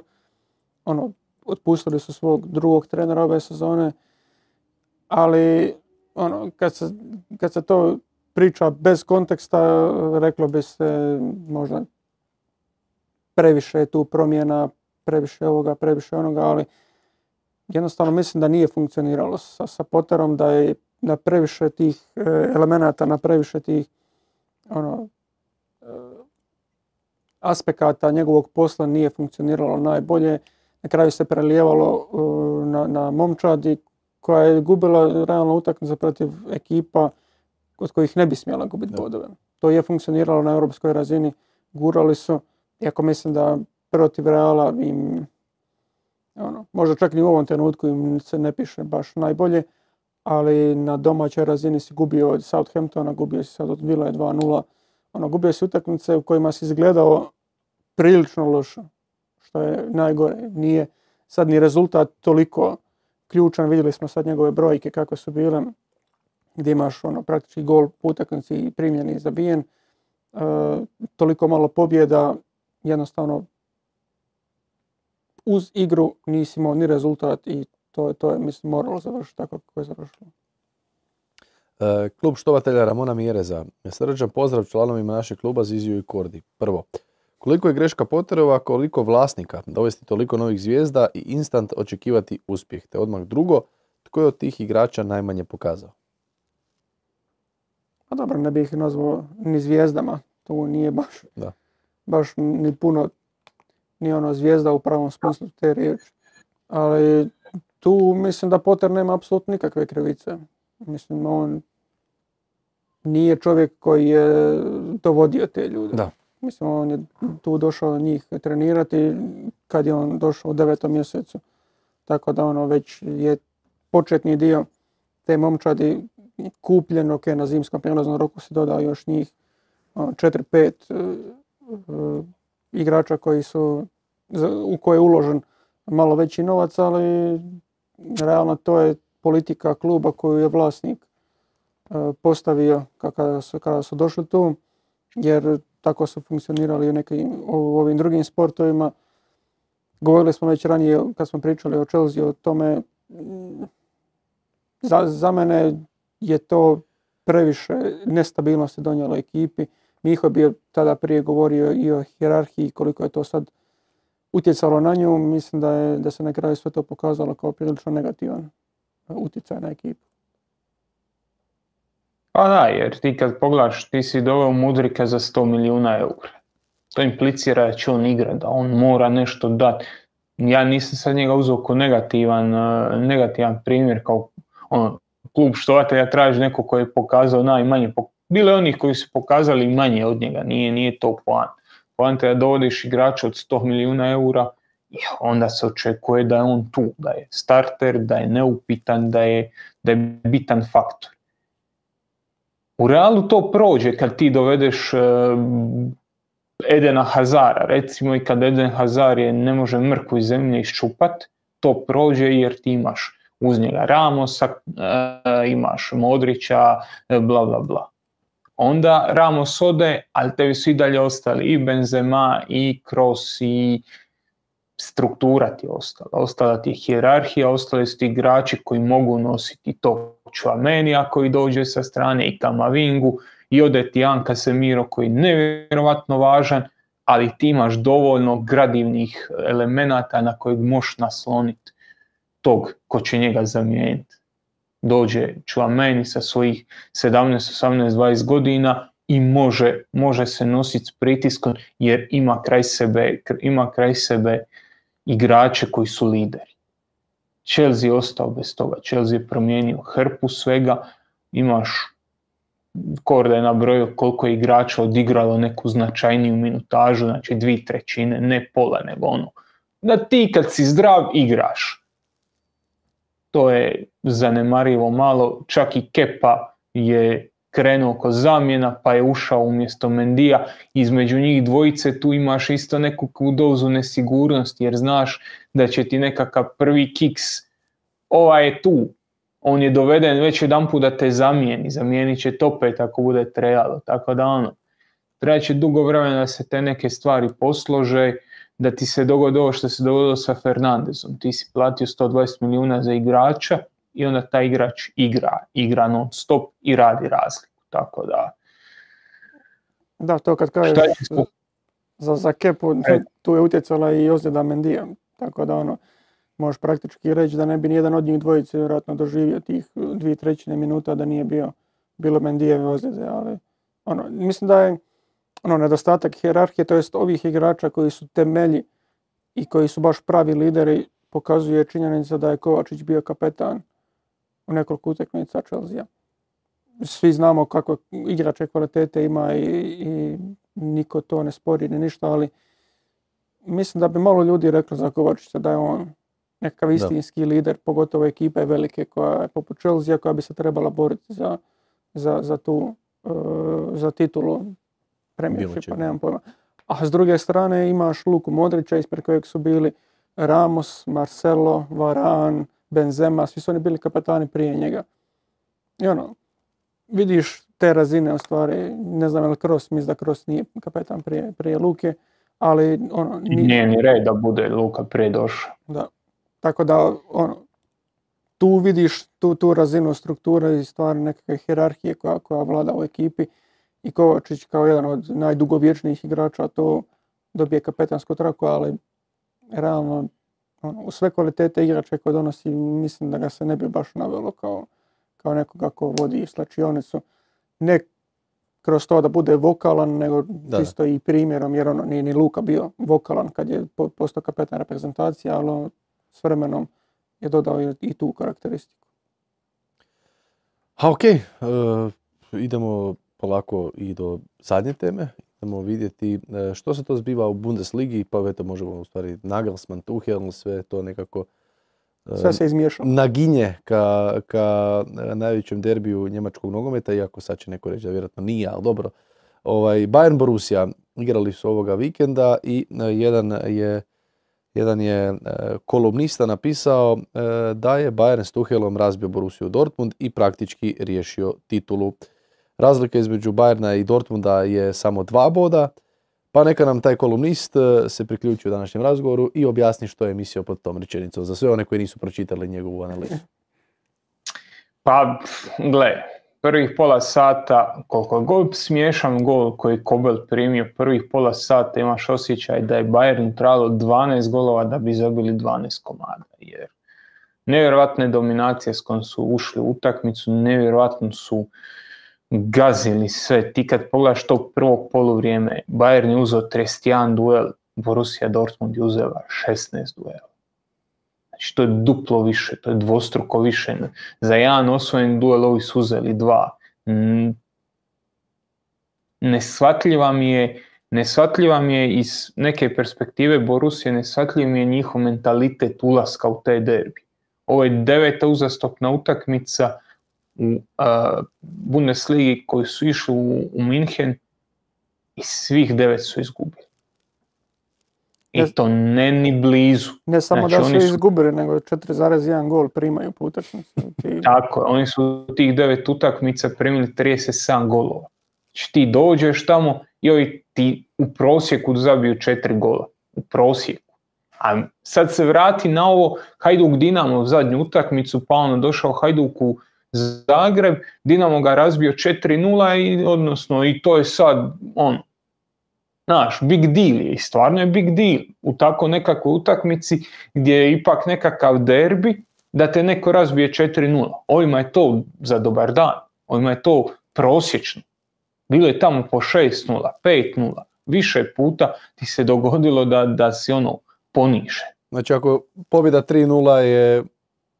Ja, nije baš nešto. Loš dan. Znaš, ono, pobjeda 3-0, a jevem ti. Ispod prosjeka. Morat ćemo promijeniti trenera. Morat ćemo trenera. E, tako da ono, iz te perspektive nije mi taj mentalitet koji Borussia pokazuje, mi možemo pričati o mana, mi možemo pričati kad napraviš presjek 11 igrača Borusije i Bayerna, koliko bi Borusijevih, Borusijinih upalo u tih best 11. Jude Bellingham i ko još? Možda, možda Golman, možda Aller, ali to je možda. Samo bi on sigurno ušetao tih najboljih 11 A nije, nije, nije on siguran baš. Jer opet, opet ajde, Gorecka, umjesto Gorecke bi vjerojatno ušao, nije to baš. Ušao, da. Nije to ovakva razlika u kvaliteti, to je ono. Tako da ono, sve to ide na stranu Bayerna i zbog toga Bayern je favorit i Bayern je bio favorit za osvajanje Bundeslige po svim, po svim standardima i prije ove utakmice. Znači Bayern je utakmicu ušao s drugog mjesta, promijenio je trenera i dalje je bio uvjerljivi favorit za osvajanje lige. Sad je to betonirao, da je slučajno Borussia otišao na plus 4, pa ajde, znaš, zakompliciralo bi se. Ovako ne vjerujem da će se zakomplicirati. Borussia bi do kraja trebala dobiti sve da Bayern ponome šta se očekuje od Bayerna da, da odradi, da Bayern izgubi titulu. Tako da iz te perspektive ja mislim da je Bundesliga ovom utakmicom riješena. Iako su samo dva boda razlike. Da, pa mislim kad se ulazilo u utakmicu Bayern je već tada bio favorit za osvajanje lige ove Bundeslige sa preko 70%. Tako da sad još ova dodatna, evo nam je statistike sa utakmice, sa još tih dodatno ono, tri boda, to je plus dva odnosno na Borusiju, to, to još uvijek ono, skače i mislim to čak i nije toliko neočekivano jer pričali smo bili o Borusiji sad ne znam, nismo imali kao temu, ali nešto smo se bili naslonili na to da im ne vjerujemo.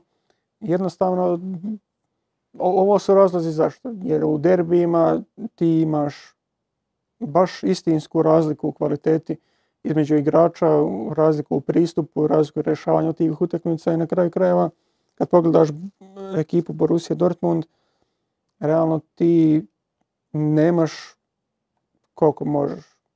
Tri igrača maksimalno nekakve svjetske klase. Ja, ja, ok, Jude Bellingham da je jedan, sad hoćeš li Schlotterbecka ubaciti u tu jednadžbu, možda, i, i Kobel na golu. Sve ostalo je ajde, donekle blizu, s tim da Kobel ono, zbog ove sezone i kako brani i sve to, jer nije, nije on baš ono, zabetonirana svjetska klasa. Svi ostali jednostavno nisu na toj razini. Royce ti je star, Hummels je star od tih igrača koji su prije bili na toj razini. Ove zamjene koje, koje sada imaš i ne znam, da ti je Wolf na desnom beku, da ti je Ryerson na lijevom, to jednostavno ne da nije dovoljno za osvajanje titule, nego je pogibeljno.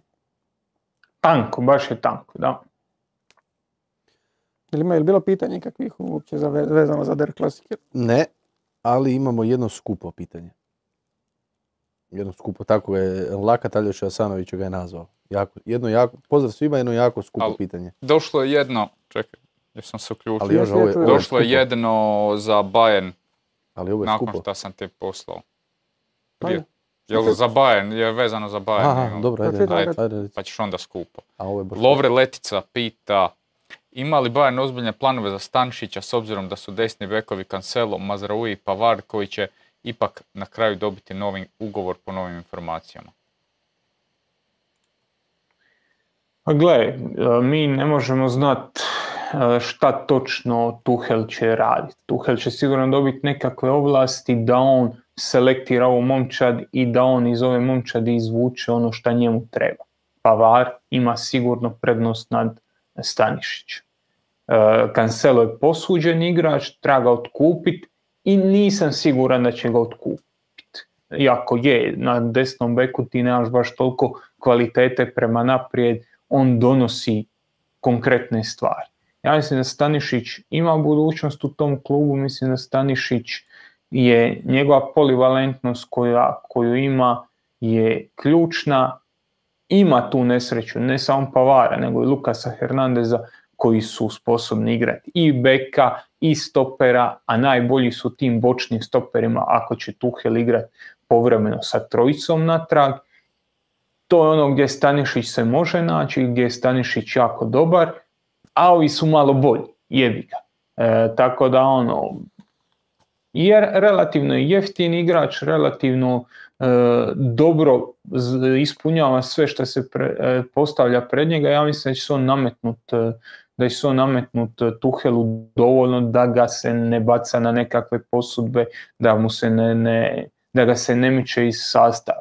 A kad si već u sastavu, ti ćeš dobiti svoju minutažu. Dogodit će se i Pavaru neka ozljeda, dogodit će se koga god ostave, znači ili Kancela ili Mazruja, koga god ostaje, dogodit će se nekakvi padovi u formi ili potreba da igraš sa nešto drugačijim igračem, tako da ono, ako ostane u klubu, ja meni je strah da on neće dobiti minutažu.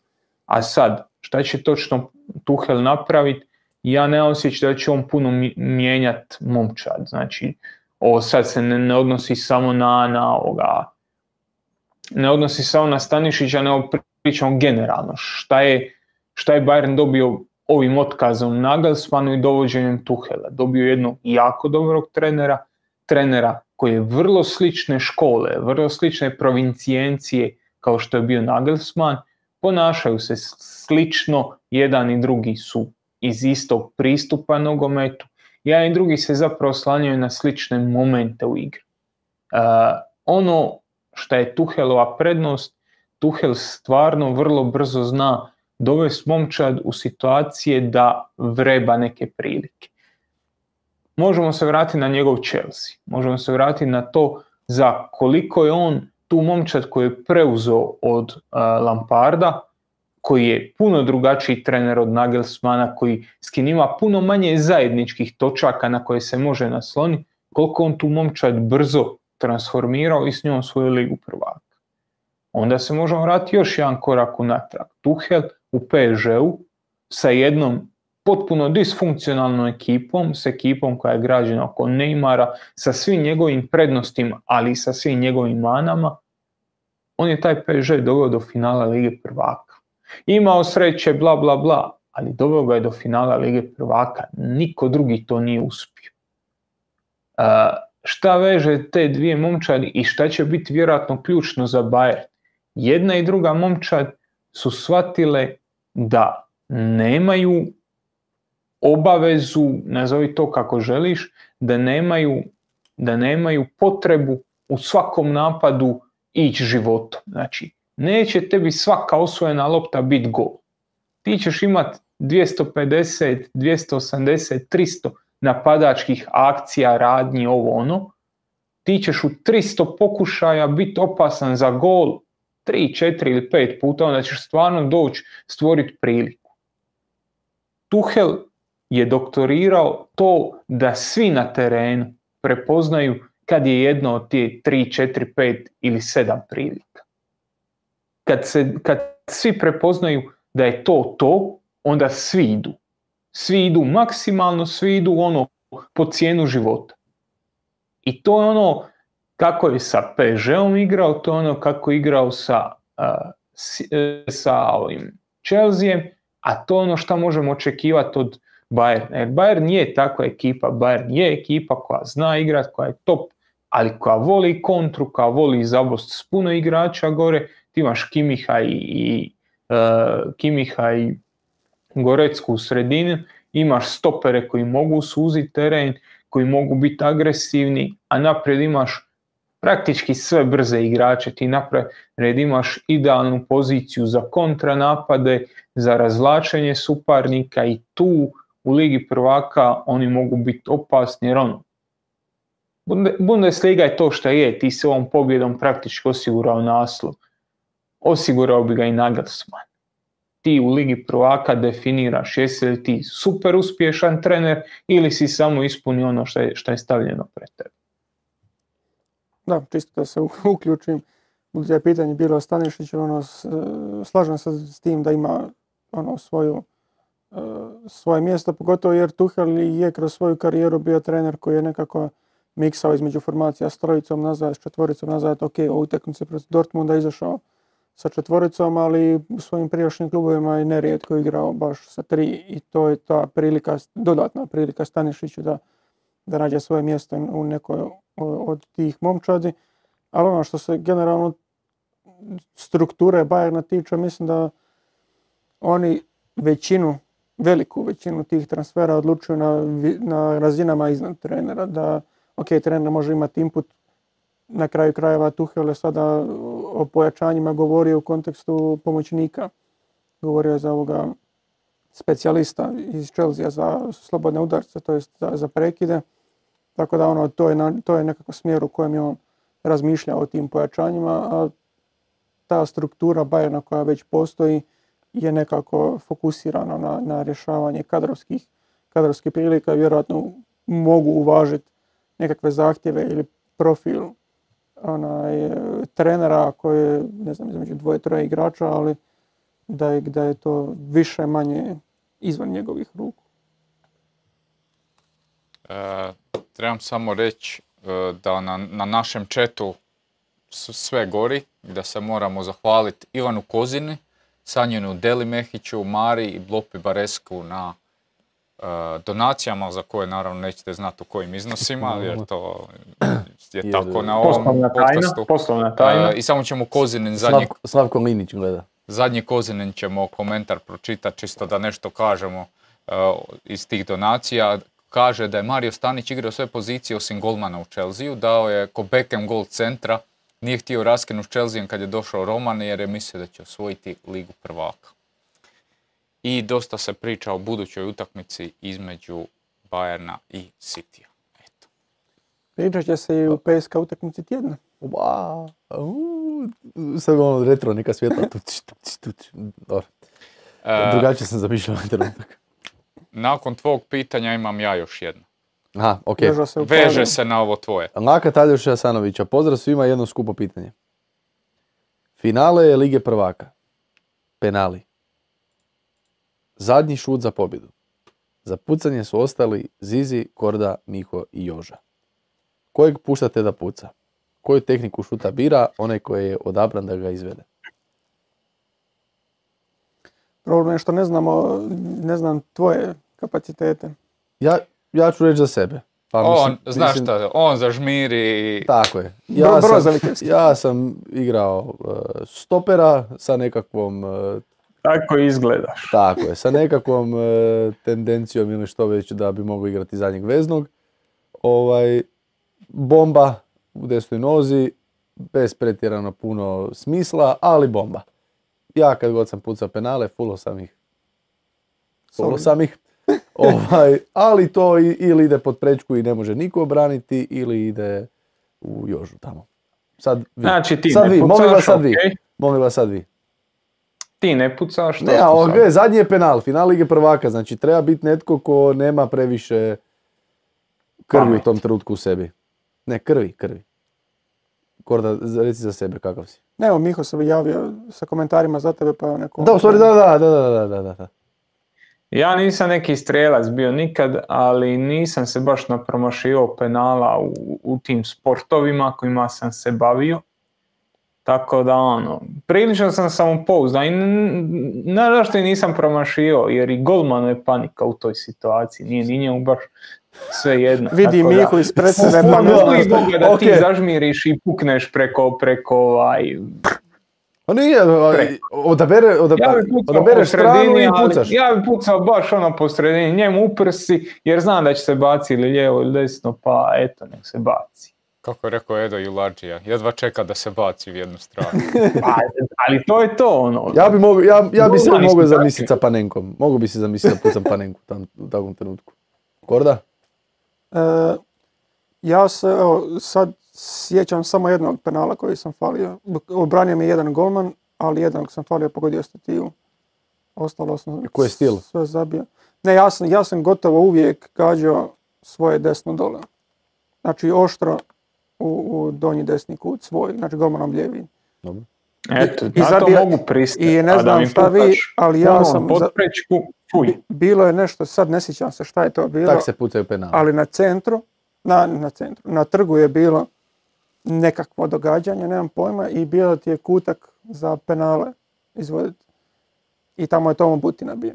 I oni su njemu sta- stavili nekakvu ovako, znači ono sloj kao trave i sad bi se on trebao bacati po tom betonu, šta je to već bilo. Mislim, možda je bilo još nešto ispod toga, ali čisto sumnjam. I njemu sam zabio isto, tako da. Oj jebe. Tomo Butina je najveća žrtva. Sad se pokušavam sjetiti svoje najveće žrtva, ali ništa. Ne- nema većih žrtva. Ne. Od Butine nema. Od Butine nema. Joža? Ja vjerojatno ne bi pucao, jer po vašim pričama ja sam najmanje puta pucao. Jednom i pucam isto ko, ko Korda, zato jer moj zaključak je na ovoj razini na kojoj sam ja igrao. Vratari se najčešće vole baciti u stranu u kojoj im je jača noga, jer tu se manje razbiju, jer tu znaju bolje pas nego na drugu stranu. Onda se tamo bace i onda pucaš u drugu. Tako da, taj vid analitike sam imao u umu i time sam se Uz, vodio. Ali sad u finalu Lige prvaka. Jesi li zabio? Da. Dobro. Evo, ja imam 100%, tako da... Da, ono, to Ali- ima 100%, ali- vjerojatno najbolje od sviju Ali nas. ja bi, ja bi svejedno dao Kordi jer nitko nije bio blizu finalu Lige prvaka da je zabio penal koliko je Korda bio kada je zabio Butini. Realno. Mada je beton bio dole. Nema veze, nema veze, niko nije, niko nije. Tomo Butina je igrao Ligu prvaka, nije, je, je, nije, je. Igra nekakvu Europu sigurno, znači najbliže Ligi prvaka si bio ti i ti ima da pucaš taj odlučujući penal. to je to. Evo ga. Eto, osnovat ćemo neki I na kraju krajeva, Korda nema emocije, njemu će to biti easy. E, I mene sad malo strah da možda ovo je neko prikriven koji će nas izazvati sad kao, aj, dečki, ajmo igrat 5 na 5. Pa onda na kraju će Uf, biti penali. Za 5 na i- 5 treba trčat. Aha, okej, dobro. To nije baš. Onda 11 na 11. ide. Joža, rekao si, isto rekao si Joža da imaš nešto. Ima još jedno pitanje koje se na, nastavlja na ovo. Marko bez S kaže, pitanje za Miovila i Kordu. Što mislite o prijedlogu jednog njihovog kolega analitičara o tome da se kazneni udarci, penali u potpunosti ukinu? Ne znam ko je to predložio. Ne znam, to, Ne to znam mi je na, ja, na, na razini, mi se to mi je na razini Van Bastenovog ukidanja offside E, Činjenica je da penali nude Pogo- Ajde, raširit ćemo priču do te mjere šta ne, će se sve golmanima zabraniti iduće sezone. Da, da. Iduće sezone golman neće smit gledat loptu jer to će biti taunting i znači penal je ogromna prednost. Penal možda je nesrazmjerna prednost prema onome šta prema prekršaju kojeg se učini. Da, potencijalno kojeg si učinio. Da, ako si ga učinio negdje tamo u kutu gdje je šansa da ćeš iz toga izvući nešto je nikakva, to je, ali Negdje, Gle, negdje mora biti granica. Za 0,75 XG ti bi trebao pucati iz peterca, ono, znaš. Gotovo, gotovo redovito su to šanse niže od kazne. Ali to je duh sporta. Svaki sport ima neki svoj duh i ne možeš ga mijenjati. Je li treba golmanima omogućiti da budu konkurentni, pa da s tih 75% očekivane šanse, što će dogodine vjerojatno skočiti na 80, spusti Sko- na... skočilo je već na 80 s ovim što ne sme baš sa linije i tako te stvari. E, da, daj malo, daj im taj ono, daj neku situaciju, ne daj e, igračima da mogu vagat ono, tipa šta rade Žoržinjo, šta radi e, Livaja, šta radi e. Lewandowski. Znaš ono, Ko? ko, će obraniti ono ako se, ako se izvede? Pogba. Niko. Pogba. Pogba sa svojim pizdarijama. Je se Gdje je. Pogba? Pogba je u, u mirovini. ponovo. je. Čovjek je u mirovini. A dobro, ja ne govorim o, o Pokojni Pogba. personi kao personi, nego stilu Pokojni izvođenja. Pogba. Ajde, klaun. Evo ga, joj ne. Futi Andrija, ne mogu vjerovat. Dobro. Nisam, Andrija, nisam izdržao dva sata. Nije, pokušavam se u zadnje vrijeme kontrolirati ovaj, od nekakvih glupih komentara, ali stvarno mislim Pa čovjek. dobro, nije, nije, Ajde, glup- nije glup komentar. Pa da, mislim, ono, opet je ozlijeđen. Pa onaj, onaj video gdje se želi djeca slikat s njim, autograme i to, pa ne, ne, e, nisam mentalno na razini trenutačno da se fotografiram sa djetetom od šest godina, da potpišem dres, ono, došlo je 15 ljudi možda ga dočekat. A bio je, bio je na skijanju, ako se ne varam, ove zime, Mislim da da. u trenucima dok je kao bio ozlijeđen i tako to i tako dalje, tako bliže. Bitno je da ima frizuru, bitno da ima tenisice, majice ili šta već i boli ga ona stvar. Bog bum. Uh, sad sam malo izbacio. Sad si kupio simpatije naših uh, subscribera koje ćeš pozvat. Lajkajte, šerajte i subscribeajte. Za, za više, za više uh, ovakvih rentova, uh, like. E, O- Ozren će vas sve u komentarima uputiti kako do, kako do lajka. Inače, koliko se Ozeran angažirao oko prvog aprila. E, ajde, E, da, to je dozvolite. Znači, on je to... Dozvolite. To je Dozvolite. dno dna, sad je vrijeme za moj rage. To je dno Onda dna. ću ja. Ja se ispričavam svim ljudima dobrog ukusa za, uh, za Ozeranove pokušaje. zato što nismo ko kolektiv Tako ignorirali je. prvi april. Tako je. Prvi april je dno civilizacije. Ja sam e, vidio taj post, bio sam na jednoj večeri i došao sam doma prošetat psa. I oko ponoći deset negdje vidim na Instagramu post i mislim si, sad malo onako već u opuštenijem sam stanju, ne već je i kasno, mislim si pa... Da li ja zaslužujem da mi se ne, ne, javi? htio bi opsovat jer zvuči puno sočnije, ali dobro, neću. Pa za stvarno ja, pa valjda bi meni trebali prvome javiti, možda ne prvome, ali bar drugome, onda bi ja trebao biti taj. Ja već izvadio sam mobitel, Joži na, ovaj, e, na Whatsappu, da ću mu poslati poruku, ne, zvaću ga, boli me briga, ponoći 10 sad kad pes pojede, kad izađemo van, onda ću ga nazvat, neću ga odmah zvat. I izlazimo van i ne da mi vrag mira, ja opet na Instagram gledam to i ne mogu vjerovat i pročitam u komentarima 1. april. I moram priznati da sam stvarno jako, jako dobro nasio na foru i nisam jedini. Moj kolege, moj kolege sa Max Sporta, ne znam koji točno, ne mogu sjetiti ko je točno bio, ne znam je li- Kecman, Čep ili Matko, jedna trojica koja su danas bila. Netko me danas od njih pitao kao, a ko je gost iznenađenja danas, kao vidio sam na Instagramu. Moj stari me pita, a ko vam to danas dolazi u goste? Dolazi korta. Dakle, fora je prošla, brutalna je, ali Znaš šta je, No. meni, znaš šta je meni najbolje? Znači Ozren, to je takav bog. Znači on nije mogao dočekati jutra da to objavi, nego je on to objavio na večer. Na večer pazi, je vikend je, ljudi se opuste malo, negdje su otvore Instagram, vide, ja vidim Korda odlazi. I Ono sam pomislio, a pazi, ja odmah pomislim nešto loše, znaš, ono pa, znaš, sad nenadano odlaziš, pa tko zna, možda, ne, znaš, ne daj Bože da se nešto dogodilo ili ne znam, ono još ona tvoja slika sa psom, ono, Isuse Čak, Bože, emocije. čak neki komentari na, na chatu kaže da je čak 31. već je objavljeno. Da, da nije mogao ni prvi dočekati, A, nego to sam je nešto vidio, post da, nešto sam 31.. vidio da E, je Ne, to ali- bi bilo- fora da je objavio dva dana ranije. To bi, to bi bilo. Ali, ali, ako ideš, idi do kraja. ali da, kako je to strukturirao, ako gledaš samo grafiku, izgleda kao sam poginuo, jel tako? Pa da, e, to je, jednom je to napravio bio za nekoga, kada je, Stavio je tvoju sliku u crno-bijelo bio. e, za Valentinovo ili Da. tako nešto. Pa kao, pa ono da, pa ono, znaš, sve, tu sam, nisam umro. evo. E, Pita Strogi Sanjin, smo- e, je li- Strogi smo prema našem, reci. Aj, aj, onda ću Sanjina. Ali pravedni, strogi ali pravedni. E, Strogi smo prema našem Ozrenu, ali stvarno, prvi april ja stvarno ne vidim poantu u tom prazniku. E, Sanjin Mrzim. pita, možeš li momke pitati da li je Lampard najbolji veznak, veznjak u povijesti Premiershipa? Pa na prvu da.